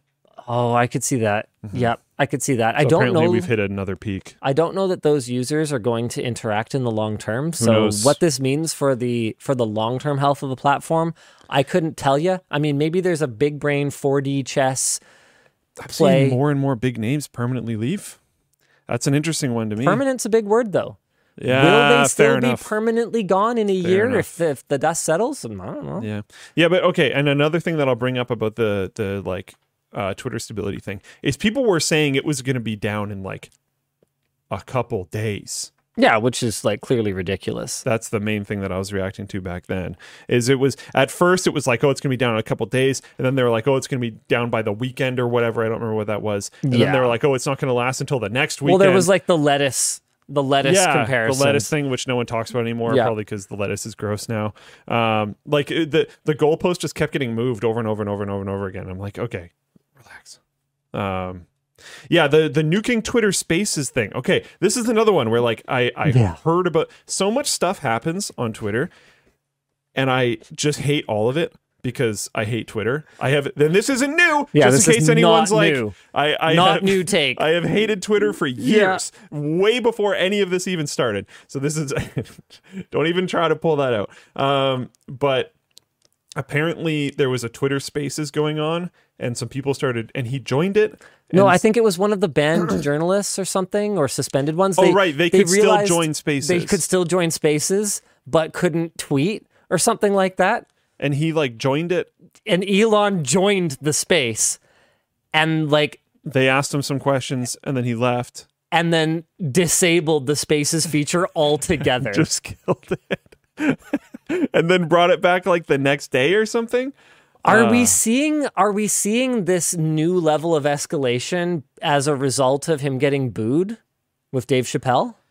Like is the cuz like I got to tell you guys as a public figure if I went out on a stage was like introduced back. and I mean, that sucks and for anyone. and I thought that like I was cool and I thought that people were going to think I was pretty cool and I think pretty much regardless of how big your ego is, if you go up in a in a public speaking environment in front of what was it? Probably a ton of people. Well, I mean, it's a it's a it's a Dave Chappelle, live Chappelle show, live so I have show. to imagine hundreds, if not thousands. thousands, I, don't- I don't know how big the you go in front of that many people and they and they boo you hard, like that's gonna hurt. Yeah, Like pretty much no matter who you are. and so I guess the knee jerk reaction is to quiet, try to try to eliminate criticism. Wasn't this supposed to be a good quick topic? That is that is fair. Um it has not been twenty minutes, Hammy 3D banned. turn off Floatplane live chat. Turn it turn it the f- off now. AJ's like, I don't even know if we can do that. I just don't, you know, I just don't get it, right? Because, like, yeah, he spent his whole career being criticized. Like, I spent my whole career being criticized. It's not new. It's just that the criticizing is the criticism is ramping up because the, current- things yeah. you're doing are awful. the current volume. So why would you double down and do way more awful stuff? I think that's a pretty normal human response. That's not going to help. I'm not saying it's a good one, but I think it's a pretty normal human response. it's not going to help though. Yeah, I, I don't disagree. We we both go to take a drink. We both do the like lean away, lean away thing. I didn't realize we both did that. Um, yeah, some people are talking about like uh, freedom of speech and stuff like that. What about it? One he of- stands for nothing. Yeah, one of Get over it. One of the problems with the plane thing is again that that is that is public information. Plane plane routes, planes with transponders on, you can figure out where they are. Like that's and you And should- planes need transponders. yeah. Um. So that's the thing. Yeah. And now apparently it's Promote just, installing trains. There you go. apparently it's just on Reddit now. So he Streisand affected the out of it. Yeah, and like that that's what I was saying. Removing the Twitter account didn't remove the information, it just stopped the Twitter account. All of that is still public. If people really wanted to know, they are going to find it. It's out there. Like I don't know. Anyways, let's get off of Twitter. Yeah, let's do that. Are we doing that? Are are we pacting that now? Getting off of Twitter. Yeah, I'm not getting off of Twitter. My problem is there are people that I must communicate with that communicate with me through Twitter DMs. I'm one of those people who's very chat app agnostic. Yeah. Like here's my here's my social folder. I That's have pretty similar to mine. I, I I'm missing I think two of those. Hangouts, Instagram, WhatsApp, yeah. Facebook, Messenger, uh, WeChat, Line, Teams, Discord. Yeah, it's just WeChat and Line. I don't have those. I don't even have my SMS app in there. So and I'm I not have other ones that. that. you don't have in there actually now that I think about it. Oh, what you got? What you got? Hit me up. ICQ? Telegram at the very least, Oh, I have Signal. Signal. Yeah. Or wait, yeah. No, yeah, both of those actually. Telegram and Signal. Signal's not Um, in there because I don't use it much. But yeah, Yeah. I have it. et cetera, et cetera. Like, I, yeah, I'm on all of them as well. Um, and and there are there are like just like with Facebook, I only really use Facebook to private message certain people. Just like with Twitter, Yep. I need it because there are people that I have to be able to get DMs from Yep. for like my job. So you're stuck with it. So I'm gonna keep using it. Yep. Yeah. Pretty much. There it is. Uh, WeChat on a Western phone. Crazy to trust that. Did I say I trust it? I have it. Some people that I might need to talk to might not have Western chat apps, right? Yeah. Hey, there you go. Got I mean, that's the thing. Like, I just, I don't, that's, this is one of the reasons that I don't understand the whole iMessage thing. It's like, oh yeah, I love iMessage. What? It's like, it's like having a phone that only connects to certain lines. Why would you want it? Get, like, uh, so if you need to, to, why don't you just get a phone that connects to every line? like, like ima- imagine, imagine trying to sell an email service where the main feature is that you can only email people who are on the same domain. How the f- is that a feature? That's a bug. Or like if you email someone who's on a different service, it's a degraded experience. I. It's like you get to shame them for being poor. They can't afford this email. I just I think there's some IT security stuff where you can only email people on the same domain, but that's like obviously we're talking about something different. Yeah, that's a completely that's a different totally thing. different thing. Yeah, yeah. I don't know. I, I it is what it is. So I'm not gonna be completely getting off of Twitter, but I effectively don't create new tweets anymore. I like reply to stuff sometimes. I interact with things sometimes, but like I think my most recent tweet was the OVH video because I wanted to reblast it because I like that video. hmm I was trying to help promote it. The one before that, I think I'm like roasting you on your birthday. And then I don't even remember what's before that, but it's probably like a year ago or something. like I, I basically don't use the platform anymore because I do not like it. Oh man, this isn't in the doc, unfortunately. But did you see that it looks like the EU is going to force Apple to allow side loading? Yeah, wait, I thought this was in the doc. Is it?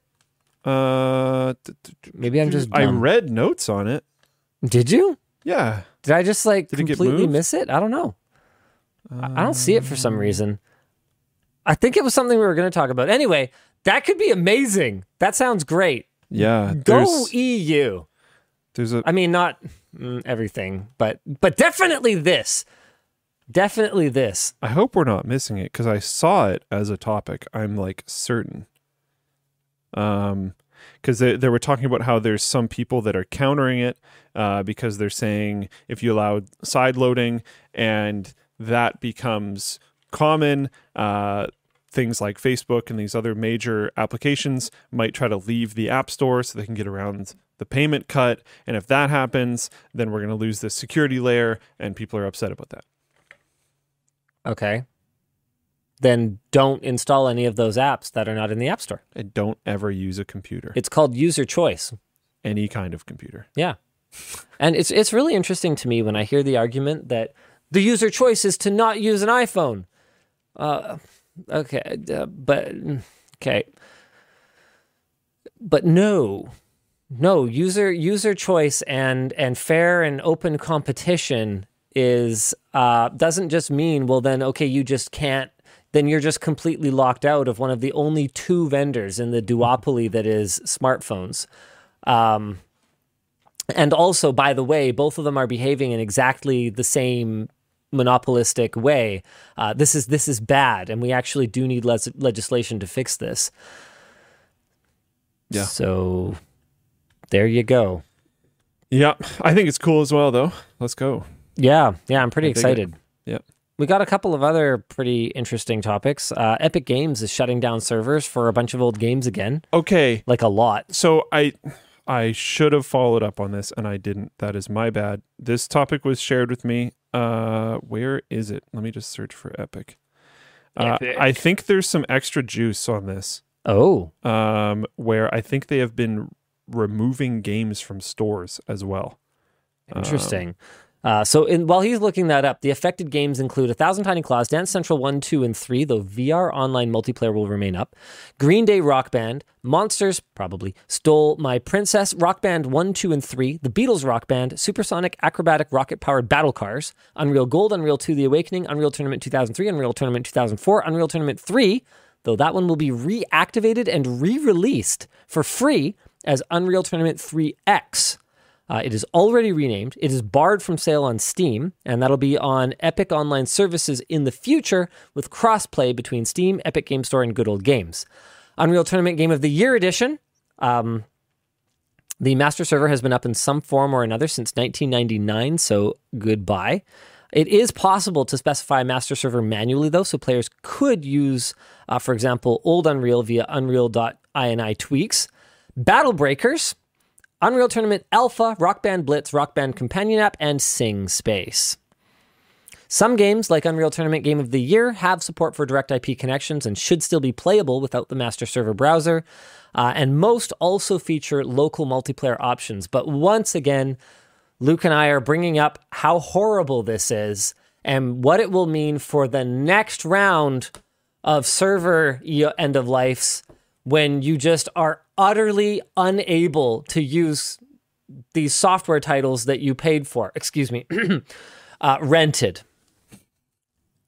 It's very frustrating.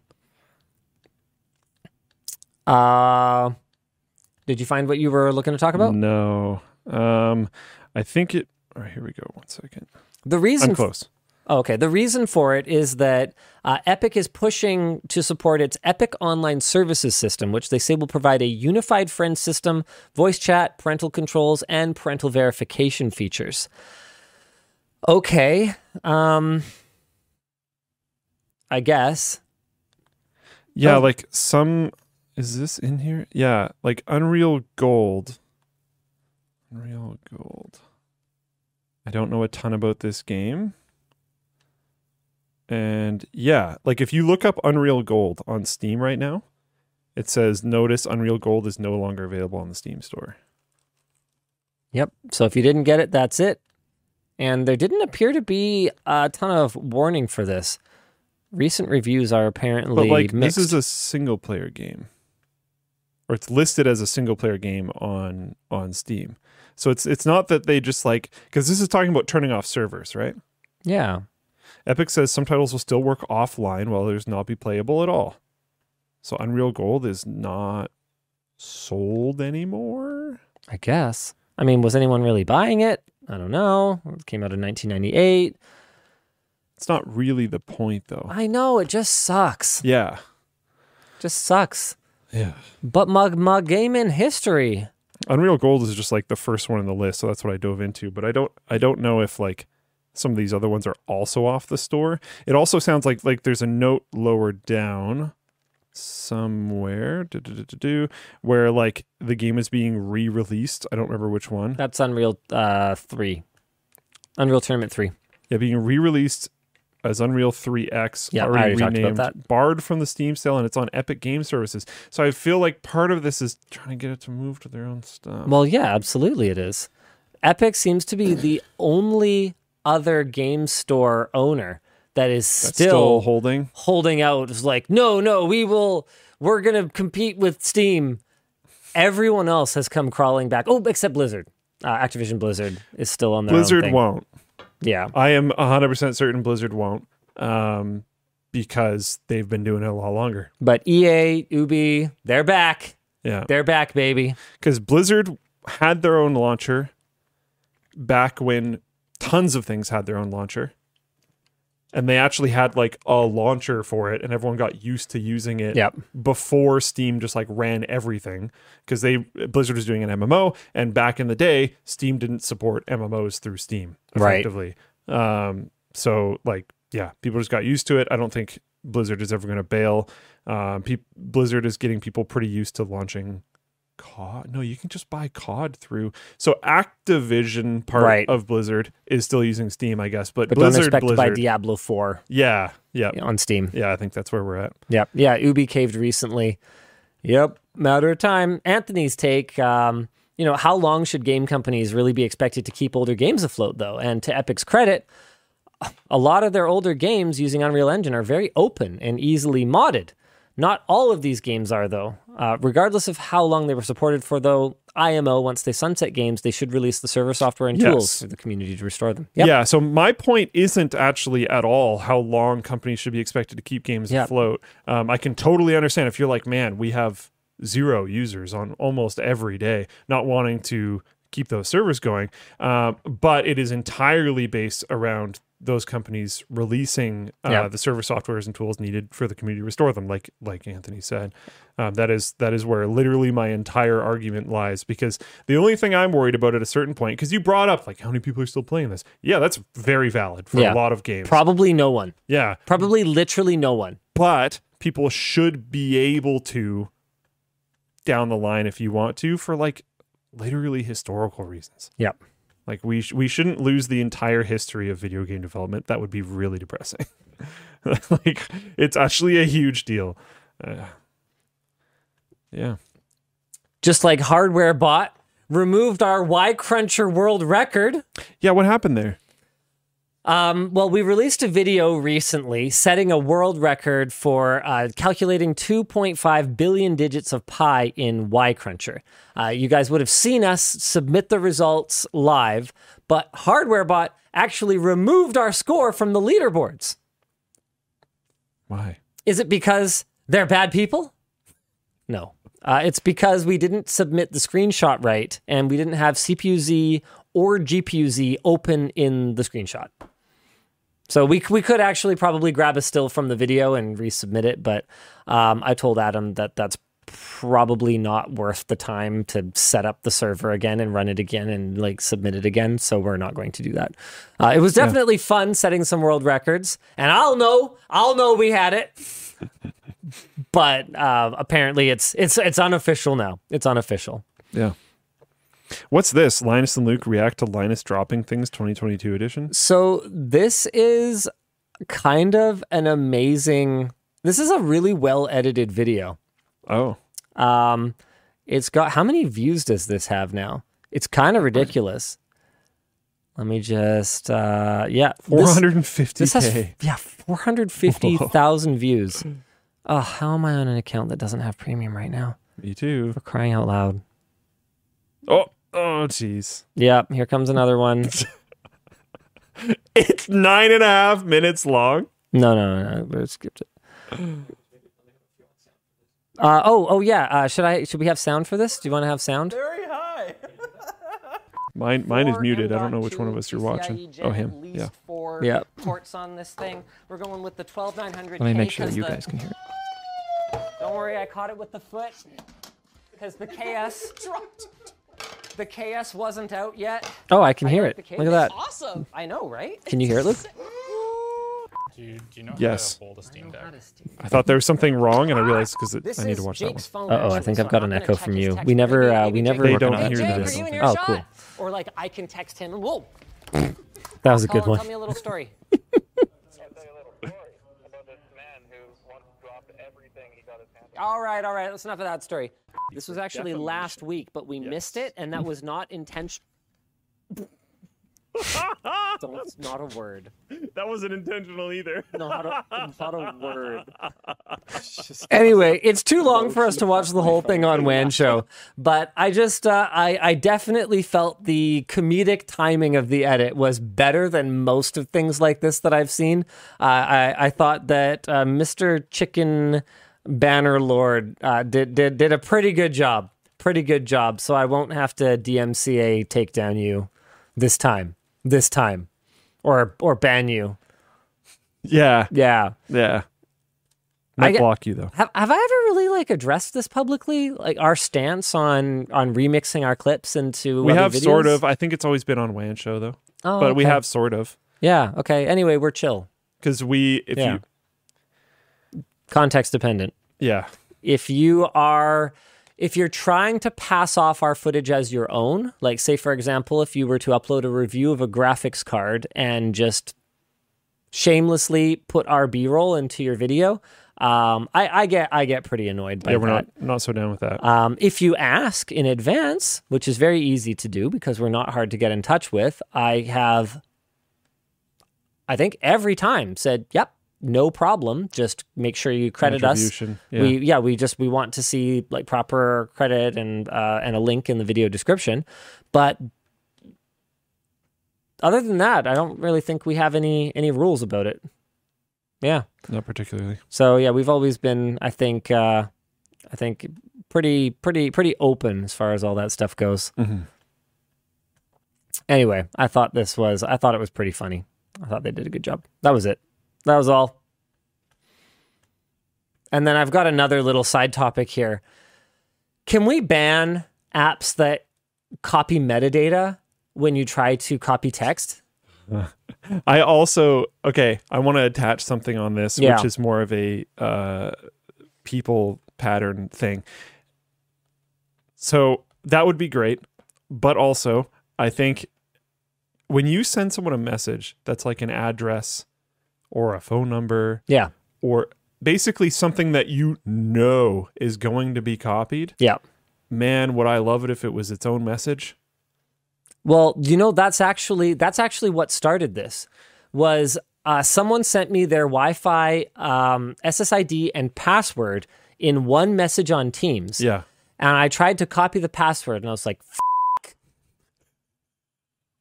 "I f- hate this," because for whatever reason, Teams and Microsoft's infinite wisdom does not allow you to select part of a message and copy it.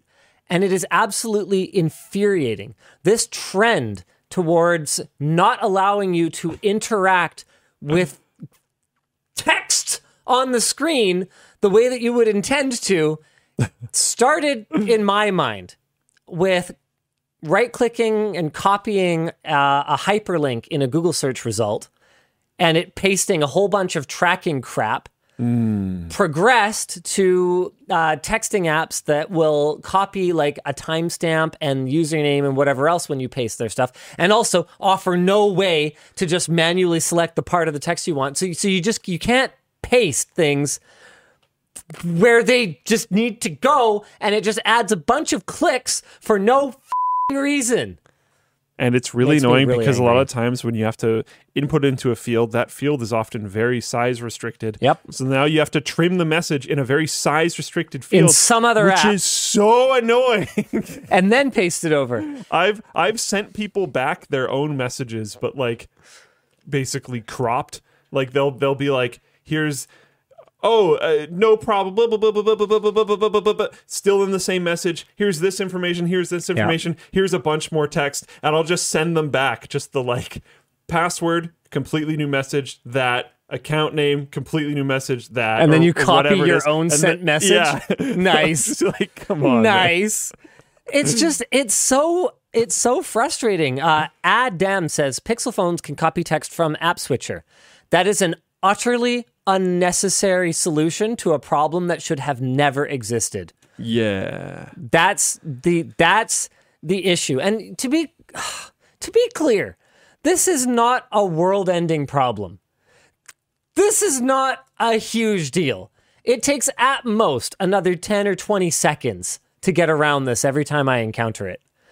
For me, it's not about how much time it wasted. It's about how utterly It's unnecessary just, it it's was. just annoying. It should have never happened. There Yeah. was no reason for it whatsoever. yeah, Just makes me mad. pretty much. Oh man.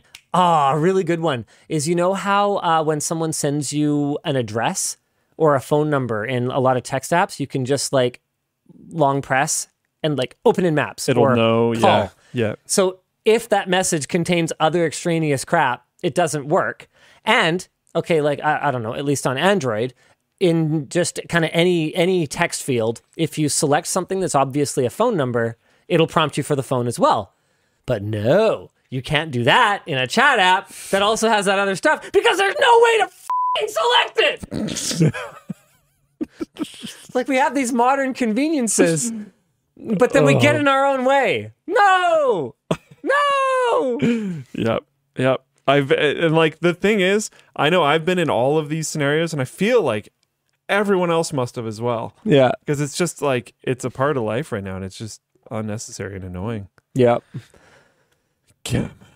I'm pretty happy about Dell apparently continuing to f- push forward their uh, modular laptop. So, dana, de- demo. Dennis, Uh, yeah. this is Concept Luna. So this is like a new Concept Luna modular laptop that can apparently be disassembled in 30 seconds. Whoa.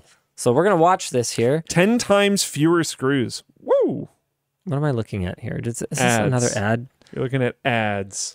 You know what? I figured it out. I figured out why I can't see it because I'm only looking at this. Yeah, did you I'm notice only looking at the skip button. Did you notice how he said, "What am I looking at here?" Because he didn't even recognize there was an ad. He does this, and it's crazy. Like it's not crazy as in he's crazy. It's just I I can't. I like wish I could. So I think it's like frustrating that I can't just block them out like that. Here we go. Check this out. Whoa, 30 seconds. Let's go. Man, when I used to work with laptops all the time, this would have been so sweet. I know, right? And what's really cool is they're they're pitching like a, wicked. a sustainability a sustainability element of this, where when it comes to like refurbishing, uh, or for large organizations, um, you know, reassembling partially working laptops into into, into full working laptops, just fewer of them. Um, apparently, those QR codes are so that it's like super easy to to test it and identify it, so that you can so, so you can much more easily do that. It's so cool. That's awesome. This is really awesome. Yeah. Um, so lots of rails, pogo pins, card edge connectors, uh, no cables, no screws, nothing. If you no can- screws. If you can eject a SIM tray, you can disassemble this laptop. what? And its thickness is still close to a current year 13 inch Dell Latitude with internal volume to spare for higher end components. Is that wild or Whoa, what? that is super cool. Now, this is not a real product, not yet, but Dell is hinting that we could see elements of this of, of this project make their way into real products down the line. I suspect you will have some screws in a real product. Maybe, maybe you're right. But I Um, think some screws are okay. some screws are okay. Yeah. Especially if they're all the same. Yeah, and like I don't necessarily think that plastic clips are a better solution than a Me screw. neither. Yeah. You know, uh, give give me a good screw and uh, I'll thank you. Yeah. It's amazing. I yeah, this is another just like super dumb comment that I read this week. It's just like it's just I hate the way that they've gotten so immature and there's so many sex jokes now. It was always like that. We have always been like Blink 182 level toilet humor. Oh, yeah. It's- it has genuinely always been a thing. I have learned nothing. I have grown up not at all. Yeah. Yeah. Yes, CEO, but it's just a title. Still me. Uh, the discussion question here is uh, thanks, Anthony. How does Linus feel about his investment in Framework now? Good. Yeah. I don't, I don't think, That was the point. yeah, 100%. I mean, even off air, talking to Luke about the investment in Framework, talking internally to the people here, I was very clear that my investment in Framework was like, if it made money, I'd be surprised. Yeah. I love their mission. I love their mission. And to be clear, Dell is still not trying to compete with the framework mission. They have mentioned nothing about upgrading your chassis like this. Right? It's still super cool regardless. My framework laptop went from six cores to 12 core, four to 12, whatever. I like dramatically upgraded the hardware in that machine without replacing my chassis or screen or speakers or touchpad or anything like that. It's super cool still. Um, but really, what I was investing in was the mission to make laptops less disposable. yeah. And if if this if if that was what it took to shine a big enough light on what framework was doing that Dell comes and does it better, fine. So be it. Yeah. I will I will I will kiss that money goodbye. Um I do I do still think that framework has a solid shot. I don't know a lot that isn't public information, but I do know a little bit and I don't want my money back. I uh I'm pretty happy. I'm pretty Cool. happy with what Good. they're doing. I'm happy with the direction that they're going. But if I lose it all, then I guess it's gone. And I feel the same way about the Point NAS. not financial gain. Yeah, I the, the the point was I want these things to exist, and it's exactly the same with that NAS software that I discussed last week. I need an easy to use like prosumer NAS that doesn't suck. Like it just it has to exist. I am so tired of cloud being the only user friendly option other than stupid like one touch backup hard drives Yeah, because you want that are not reliable. you want to promote people to do their own like personal cloud Three, two, stuff. one. But then it's it's hard. It's hard. yeah. And I get it. I get it. You know, full time sysadmin, part time home lab user who does this kind of thing in their sleep. I understand that to you it's not hard. To my brother in law, it might as well be brain surgery. Even for decently technical Yes. people. Yeah. Yes. Like it's it's still a lot. It's non trivial. and it's something that you need to like re-educate on constantly, which also probably shouldn't really need to be that necessary. Um, What's wrong with Synology is a great question. How about the completely closed ecosystem? That's what's How wrong. about the ridiculous pricing? Yeah. You should be able to have a functioning NAS for literally zero dollars.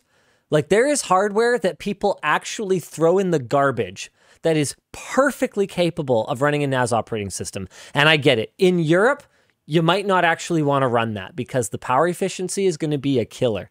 But if you happen to live somewhere with cheap power, why is it going into the trash? It should still be used. Why are you going to throw that working hardware away, go buy some appliance, some overpriced appliance, Yeah. not to mention underpowered in a lot of cases, that is not upgradable at all, and that you're ultimately going to throw in the trash later. Like, and your data sync can only go to other well, okay, this is very old information. it's complicated. Okay. You knew where I was going with that. Yes, you can sync to a lot of different things, but Okay. also syncing just to a target like properly is a little more complicated to set up. Okay. The point is, there's a better way, Yeah. and I want there to be a better way. Yeah. Yeah, pretty much. New topic. Should we should we do more merch messages? Yeah, we should do a couple merch messages probably. I Yeah. bet there's a few that are built up here. Yeah. Yeah, I've got some uh, potentials you guys should probably have a look at too. Sure. I got one here from Ronald. Working in the medical imaging field, I've seen that a lot of imaging data being moved to the cloud, and uh, he doesn't necessarily agree with it. Oh no. Uh, what are your thoughts on medical imaging using cloud storage? Sounds terrible. but also, I mean, this ties in perfectly to what we were just talking about. So what is every like small independent office supposed to have a full-time IT person to handle their in a lot of cases like regulator uh not endorsed what's the bloody word i'm looking enforced like th- they're they're they're like regulated data storage like compliance system like they they can't this is what this is what my like company before I started working with you was. Right. So who's going to manage their compliance when it comes to safely storing all this data in a secure and reliable fashion? I mean, cloud is the answer. Uh, is it actually safe? Well, I, I don't know. I hope so. Yeah. But like what if you could so so one of the one of the things that I've told this NAS software developer that I insist exists is a peer-to-peer insist exists. yeah, a peer-to-peer encrypted backup solution. Yeah, that's great. So that if Luke and I were each running Linus NAS or you know whatever it ultimately ends up being called, Please don't. it's not. It's not. It has a name. I just haven't disclosed it yet. oh God. We, we don't need to go down that path again. Wannik NAS. Um, anywho, Sorry. Okay, keep going. until if Luke and I each had uh-huh. one, it should be as simple as entering each other's like profile, like friending each other essentially, and being able to allocate backup space to each other that is then encrypted so that even with ha- access to the hardware, Luke cannot look at my files and I can't look at his, but we know that our data is safely stored somewhere offsite. Yeah. That should not be complicated in the year 2022. That should be like three clicks. And if it's not, we suck. Yeah. I could totally see that being amazing for our professional offices too. Like Yeah. if you could just have like Doctor Net. I mean, this is the like, this oh, is, in so my cool. opinion, the biggest problem with uh with like at home storage for basically anybody is if you want to back it up because everyone tells you like, oh, it's not a backup if it's raid whatever. So you're like, true. oh, okay, I know. I'm not. Oh, I, I probably shouldn't use the voice, but the reason why I use the voice is because a lot of people hear that and then they go, cool. But I don't really have the technical ability or the knowledge or whatever to fix said problem. So like, great. Thanks. I don't know. Like, what am I supposed to do with this information? So if you can give them something to do with that information, Yep. that would be awesome. That'd be nice. Uh, Leo Lan asks, didn't you say that if you have physical access to a server, that encryption slash security doesn't matter anymore?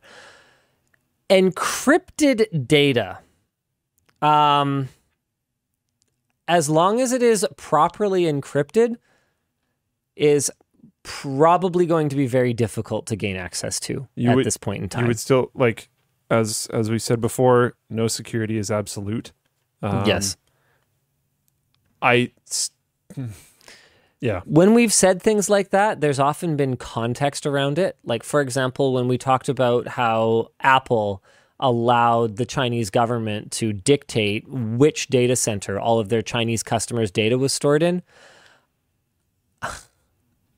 What we mean That's is an entity with extreme capability and extremely long term access and yada, yada, yada. essentially it's a it's a CCP owned data center. So come on. Yeah. come on. yeah.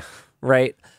Um, and in a lot of cases, like we're talking about a situation where the way that the like okay, something like BitLocker, for example, if you had unlimited time and access to an encrypted drive, you might eventually be able to brute force it. But in this case, if it's just a dump of encrypted data, um, I don't have the technical expertise to know what it would take to break into it. A Do you know anything about that? Like it seems To be completely honest, reading potential merch messages, but you're talking about breaking encryption on files. yeah, just on just on a, just a, a dump of data in like a in a container file. If you're if you're taking brute force, uh, uh, if you're taking the the attack vector of brute force, Yeah, like AES you can- 256. You can somewhat like measure how long that's going to take, or measure an estimation of how long that will take on average, I should say. right. Um, if it, I mean, there is always the potential that it guesses it first try, uh, but like the chance of that is, you know, uh, Well, my password is password. So what do you think? Oh, Would it, get it? It might get it in the first fifty or Yeah, something. okay. Yeah. Um, but yeah, there's there's some amount of measurable difficulty there for brute forcing. Uh, but then you also have to question the ability of removing the lock, right? Right. Because you can you can basically always compare any type of security to almost any other type of security because there's Lock similar similar attacks, right? Right. So for um, yeah, you yeah, there's always the possibility of finding a way to remove the lock or go around the door or do whatever. Basically, some way that you don't have to interact with guessing the password. Um, So nothing is ever 100%. Uh, if something exists, you should not assume that security on it is 100%. If anyone tells you that security on it is 100%, uh, either they are a fool or you should deeply question the motivation that they have for telling you that. That's basically it. What is this?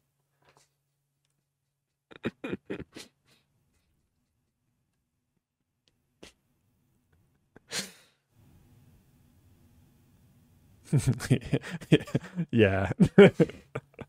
yeah, there's always a way. Yeah, that's great. Um. Okay, hit me again. More. Uh, this one's from Ryan. Happy holidays. Having heard all the recent talk about the AI in the media and art, how do you view Okay. AI in art as it relates to copyright? Saw a tweet thread about this relation to Disney and Mickey Mouse. All right, I'm, tagging in, Coach. Um, All right, so all right. the, I curated this one from the potential merch questions. Uh, I- so I'm going to use this question as an onboard to say other stuff that I was planning on saying, but didn't get full preparation for. But I want to start the conversation. Um, in some of the comments on last week's WAN, there was some valid criticism of my stance on a few AI things. There was a few different comments talking about how uh, I seemed quite pro GPT or large large language model AI things, and I was quite anti art model bots. Oh, okay. So I, w- I was talking about how I didn't like AI art. I did, and in the same show, I was talking about how I did like GPT, Sure. and people were saying that that was fairly hypocritical. And I think from Oh, okay. watching the show and the things that were talked about in the show, I think that stance was quite fair, to be mm-hmm. completely honest. I think part of that reason is because I haven't dove far enough into my reasons for that. And to be completely transparent, a fair amount of my opinion on that at that time was basically a vibe check. Right. I hadn't really dove into it enough. I have dove into it a bit now. I still don't think it's enough. And I think one of the reasons why it's not enough is I think this is actually just a ridiculously, ridiculously complicated topic. well, yeah, sure. Like it's it's really, really hard. Um I think there are some problems. There's lots of problems. One of them is that the training depth is highly questionable Yeah. on some of the AI art generators Yeah. to the point where I have found examples where it is trained on one artist. And when you ask it to output different things, it basically just outputs pretty much exactly what that artist did. Yeah. Um, I have also done some stuff. I was talking to you about this, where I search for a specific term that is highly related to an extremely famous piece of art, um, and I've gotten a bunch of different AI art generators to output pretty much just the original with Yeah. some extremely minor changes. like, hey, we didn't copy it. Haha. Yeah, and and this is like I'm talking I'm not giving it a ton of terms. I'm not being super super hyper specific so that if you asked pretty much any human artist to do this, they would have output pretty much the exact same thing. I'm not saying like draw me a cogwheel and pretty much everyone draws the same cogwheel. I, I'm like, or I'm not saying draw me a cogwheel at this exact orientation and then blah blah blah with this many spokes, all that kind of stuff. I'm I'm giving somewhat vague things and not very many. Okay, I'll just say the term. I said um, Arab girl green eyes. Yeah. Gee, That's it. I wonder what image you end up with. And that's all I gave them. So it has uh, a, a race, it has a color of eyes, and it has a gender. That's it. Wait, you mean this one? And that's the, I believe that's the original. Yes. Um, and these AI art programs were putting out pretty much that at like, you know, different angles and stuff. Yeah. But like, Oh, maybe a different wow. color of you know robe or whatever. This was, I did this like Yeah, im- almost immediately after last WAN, so it's been a little while. But if I remember correctly, she has freckles. sure. and like every single one she had freckles in it. I don't know how common that is, but but but but, but, Right. but like wow, it was it was or Afghan, I don't know. Sorry. Oh, I did, Afghan. I did this like a week ago. I don't remember the exact search term. Um, I I lifted basically this scenario from somebody on Twitter, but they deleted their post. I wanted to share it on the show. They they deleted or privated or they did something with their post, and then I couldn't get it back again because I wanted to attribute the. They also had photos of it happening, and they had everything, and it was really good. But I think they they got a bunch of heat from the people that are very pro AI art, and they decided to private everything, which is totally there that's fine but i just wanted to use that and i couldn't so i redid it. I don't remember exactly what the search terms were. Anyways that photo was re-spat out by a ton of them. Then i dove into it and figured out that there was one particular artist that was upset because someone had trained an ai art model off of only their art. Um, and like there's all this weird stuff going on.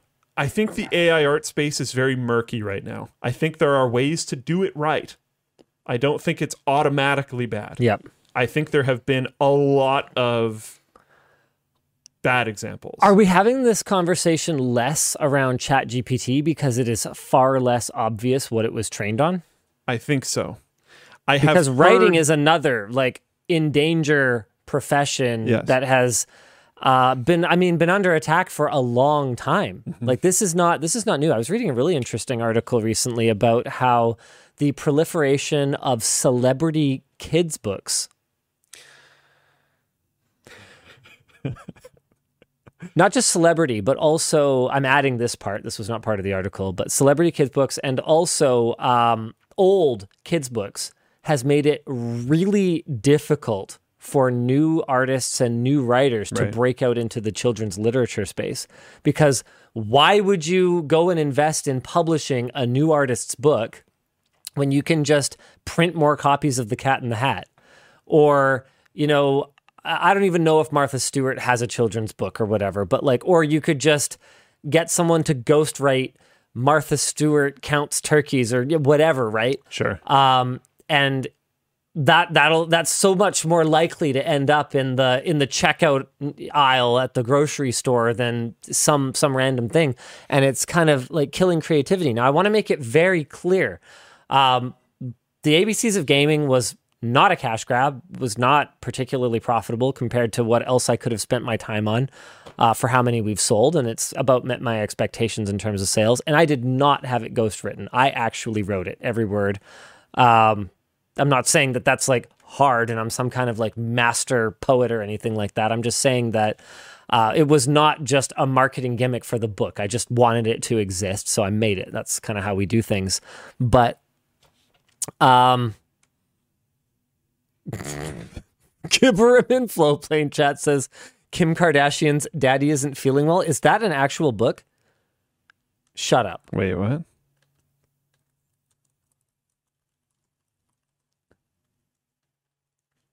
No. Okay, okay. I thought that might I thought that might have actually been uh, a children's book. That anyway. So the the point is that writing is an is another art form that has absolutely been under attack and I just yeah, I wonder if the conversation is just different because examples of plagiarism are so much more difficult to point at and go there that Yeah. that was obviously trained on that article. Yeah, it's it is far easier with art. And that's that's another thing that I came to was like is GPT better or is it just harder to tell? And Yeah. I, I have some minor counters to that. Uh, someone in Floatplane Chat just said I put Afghan Girl Green Eyes into DALL-E 2, and it's super similar. It's like, yeah. um, code is the one way that I've kind of poked that. So something that I started doing was I started looking at um, Googling questions where you would expect a code output and finding the top responses and then asking GPT chat the same question and getting a different response. Oh, okay. That did happen, But but and I haven't gotten a bunch of this produced. And this is where I'm saying like this is not an end uh, a finalized conversation and I'm very interested in people continuing to dive into these things. Um, and I think it matters because I think pretty much now is when we need to figure out how all this stuff is going to work. Um, but uh, I have heard claims that people have gotten code outputs uh, and then people have asked it to, or they, they got code outputs and they asked it to include comments, and the comments included unique things from like people who wrote original code that was highly related, uh, Hmm. like names and stuff. Oh, Um, weird. I have never That's seen. spooky. I've never seen an example of that, Okay. which has me a little sus. Right. Okay. Um, because almost every time anyone's like, "Oh, look at this thing GPT did," they have screenshotted it, Uh huh. and I have not seen screenshots of this, but I have I mean, a heard of screenshot, even if you had it, could easily be faked. So there's that, that. too, especially with text, because you can just inspect element and just boop, boop, boop. um, and people have done that with GPT. I know that for sure. I was planning to come on this show and talk about how GPT had been uh, uh, like cut down very substantially in what it was able to do, and then uh, literally yesterday, they like patched it, and now it's not. So I don't know. they I was like gonna come on the show and complain about how it just tells you it can't do anything all the time. Yeah. And then you have to fight it to get it to do it. And then they updated it and part of the patch notes is like it will do things more often instead of saying that it can't. And I'm like, oh. All right. Well that's cool. Um, so yeah, I don't know. It's a it's a really complicated question. Um, does making it so that your model is trained off of everything instead of one person make it better?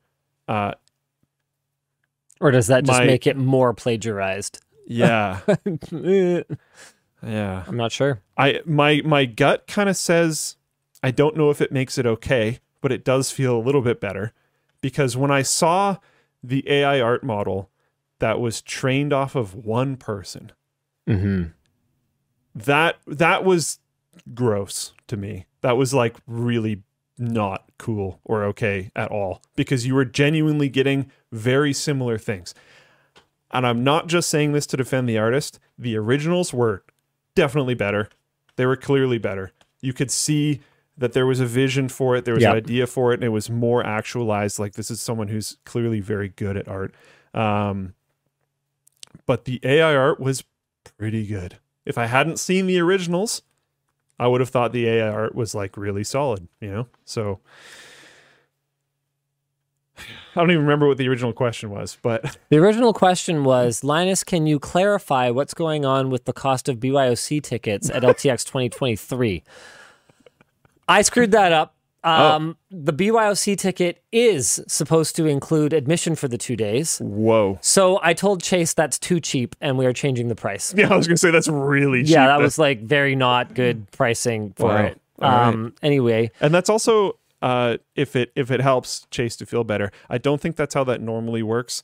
Like for for PAX, you have to buy a pass to the event, and then you also get your BYOC badge. Yeah. So, anywho, we're getting it sorted out. Stay tuned. Uh, but on the subject of art, see, I'm going to bring it back there. Hey, there we go. I get to show you guys the uh, draft branding for Orca and Dolphin packages. Oops. Um, Oh, that is so sweet. LTX. So we have whales, orcas, and dolphins. oh, the dolphins don't get a chain. Oh, I see. So it goes chain with the dollar thing. Yep. And then it's just chain, and then it's no chain. Yeah. I Got asked. glasses though. I asked Sarah to do more like um like Oakley, like uh, like beach douchebag um sunglasses on this one. Yeah. And she she thinks that those look stupid and doesn't want to put them on the dolphin. But I was like, yeah, but dolphins are assholes. So like I, I, I tell you what, please humor me. D- draw it on and then we can fight it out with the AB in our next in our next meeting and uh, she was like okay so I think I think we'll get to we'll get to see that sometime soon Cool. uh, in other internal news uh, Floatplane exclusives will be going up well at least one will be going up on LMG clips as an experiment we're going to run one of them the behind the scenes from our shoot with Nerdforge, and it will be available for 48 hours if you guys like seeing a little bit of Floatplane on YouTube. The idea here is to use it as a promotional mechanism for Floatplane so you guys can see it and go, oh, there's like hours and hours and hours and hours of more stuff like this on Floatplane. Oh, cool. And you way can newer sign stuff Up. because that's a little old at this point. Yeah, it's, it's a little older great, at this point. but it's a little older at this point. Yeah. Yeah. We actually have way too many topics this week. There's a lot. Um, I think we might have to kind of call it there and just uh, go to Q and A and How merge far messages. in are we? What time is it? Yeah, it's uh, Oh, we're wow. very, we are very deep into the show, Yeah. and I have to pee, so that's going to be our limiter here. All right, here's another one from uh, it's, uh, Danny. Uh, first check cleared for my first real IT job. Nice. Getting a backpack to be my work slash tool bag. A question for Linus or Luke. Have there been any recent gaming publishers slash developers that you've committed to boycott? My library is getting thin with no Activision Blizzard, EA, Riot, or Ubisoft games. You have a fantastic opportunity to start playing indie games. Yeah. wow, that's pretty thin. Um, not me personally. Um, I wish I was as principled as that, but I I can't say that in my line of work I even necessarily have the luxury of not buying Yeah. games from a particular developer. Like I'm not going to go, well, we're just never going to benchmark anything yeah. from Ubisoft. Um and that's you know what? That's that's weak, right? Like that's a weak sauce take. I'll, I'll own it. Um, because a more principled take would be no, I strongly I strongly disagree with the way X company treats Y members of their team or or whatever else, and I am I'm drawing a line in the sand. We will just not acknowledge them in any way. Um, uh, but I'm weak. I, I have I have put I have put content that will appeal to the people who will play those games and will buy those games. Um, I have put that first in this case. Okay, here's another one from Corbin. How long do you think x86 is uh, long for this world? My understanding that it's their instruction set is getting very bloated, and would PC building survive such a drastic change? I mean, Anthony did a video a little while back that was called Build a PC While You Still Can. And I think he does a pretty good job of actually addressing this very issue because even if x86 sticks around, it's very clear that more tightly integrated components have not only cost advantages for manufacturers, but also practical advantages. I mean, we talked earlier on the show about how beneficial it can be to put DRAM extremely close to a CPU die. Well, that ain't changing anytime soon. And as we as we start to build interconnects with higher and higher and higher speeds, uh, like we saw with the Dell CAMM video, did you happen to see that? Uh, Dell created a new standard for laptop memory modules that allows the Oh yeah. that allows the DRAM packages to get closer to the CPU so that we can actually hit DDR5 speeds um, without. Oh, sorry, where was I going with this? Right, so we can hit DDR5 speeds uh, without losing the modularity that comes with a removable module. So they don't just have to solder the bloody things to the board. And I think, yeah, we're, we're going to see more and more integration. So, regardless of how long x86 is for this world, I, I think there's going to be some challenges ahead for custom PC building for sure. Okay, and uh, last one I've got here is from Tristan. Hi, guys. First, Luke, can you finish explaining how the stream is distributed? Second, Linus, Linux. I'm waiting to. Uh, I'm waiting on a rack-mounted gaming chassis on the store. No time soon. No progress updates. None. Sorry. Uh, yeah, it, it wasn't all that complicated. Basically, I was just describing that we have our own restreaming service in house, basically. So when we stream from here, we're actually streaming to a Floatplane server, and then the Floatplane server redistributes to Facebook, Twitch, YouTube, And also Floatplane. and also Floatplane. I think that's it. That's it. Do we support Twitter? No. I thought we did at some point. Did you guys Uh, ever experiment I think, with that? I think you asked me to, and I think I decided no. So I'm not the only one who doesn't listen. yeah, that's fair enough. In this case, you were listening, actually. I don't. I don't remember. I think I'm trying to remember. AJ would remember. I I think we might have looked into it, and it was like possible but annoying or Sure. Something. Sure. I don't remember what it was. Sure.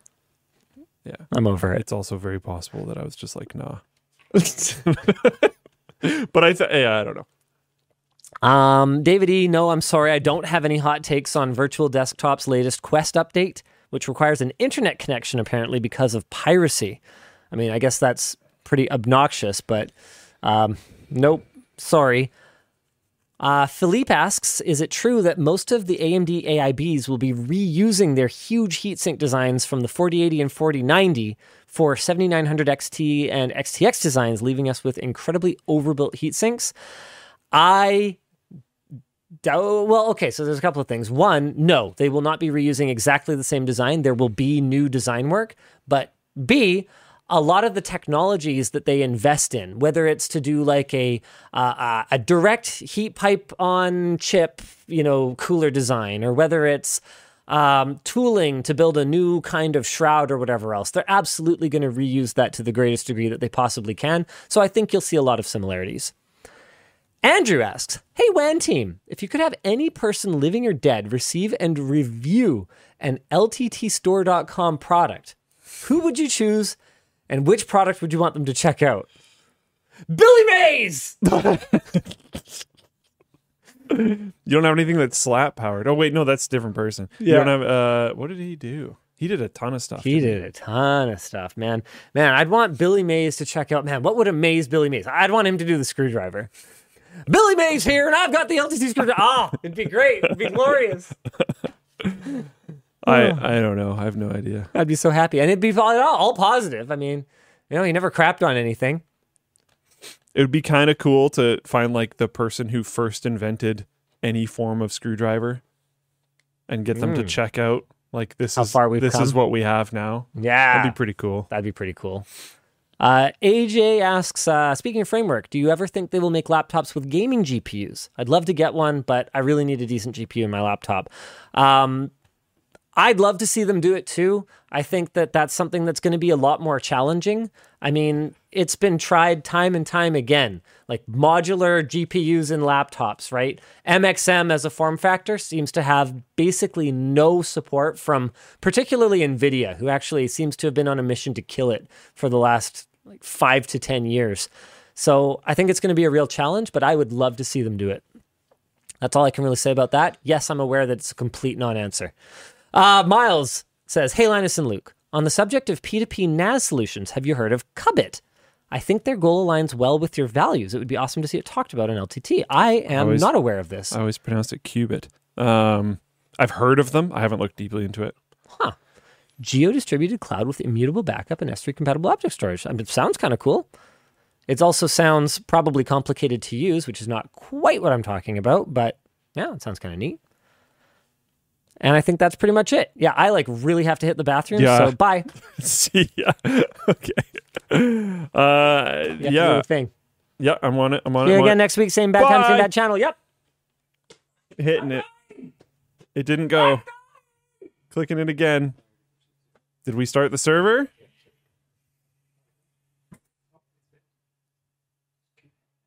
All right. I don't, I don't know. I don't know. What to, I don't know what to do with my hands. Uh, via uh, I could. I go bye again. You get two. Oh, it worked. There we go.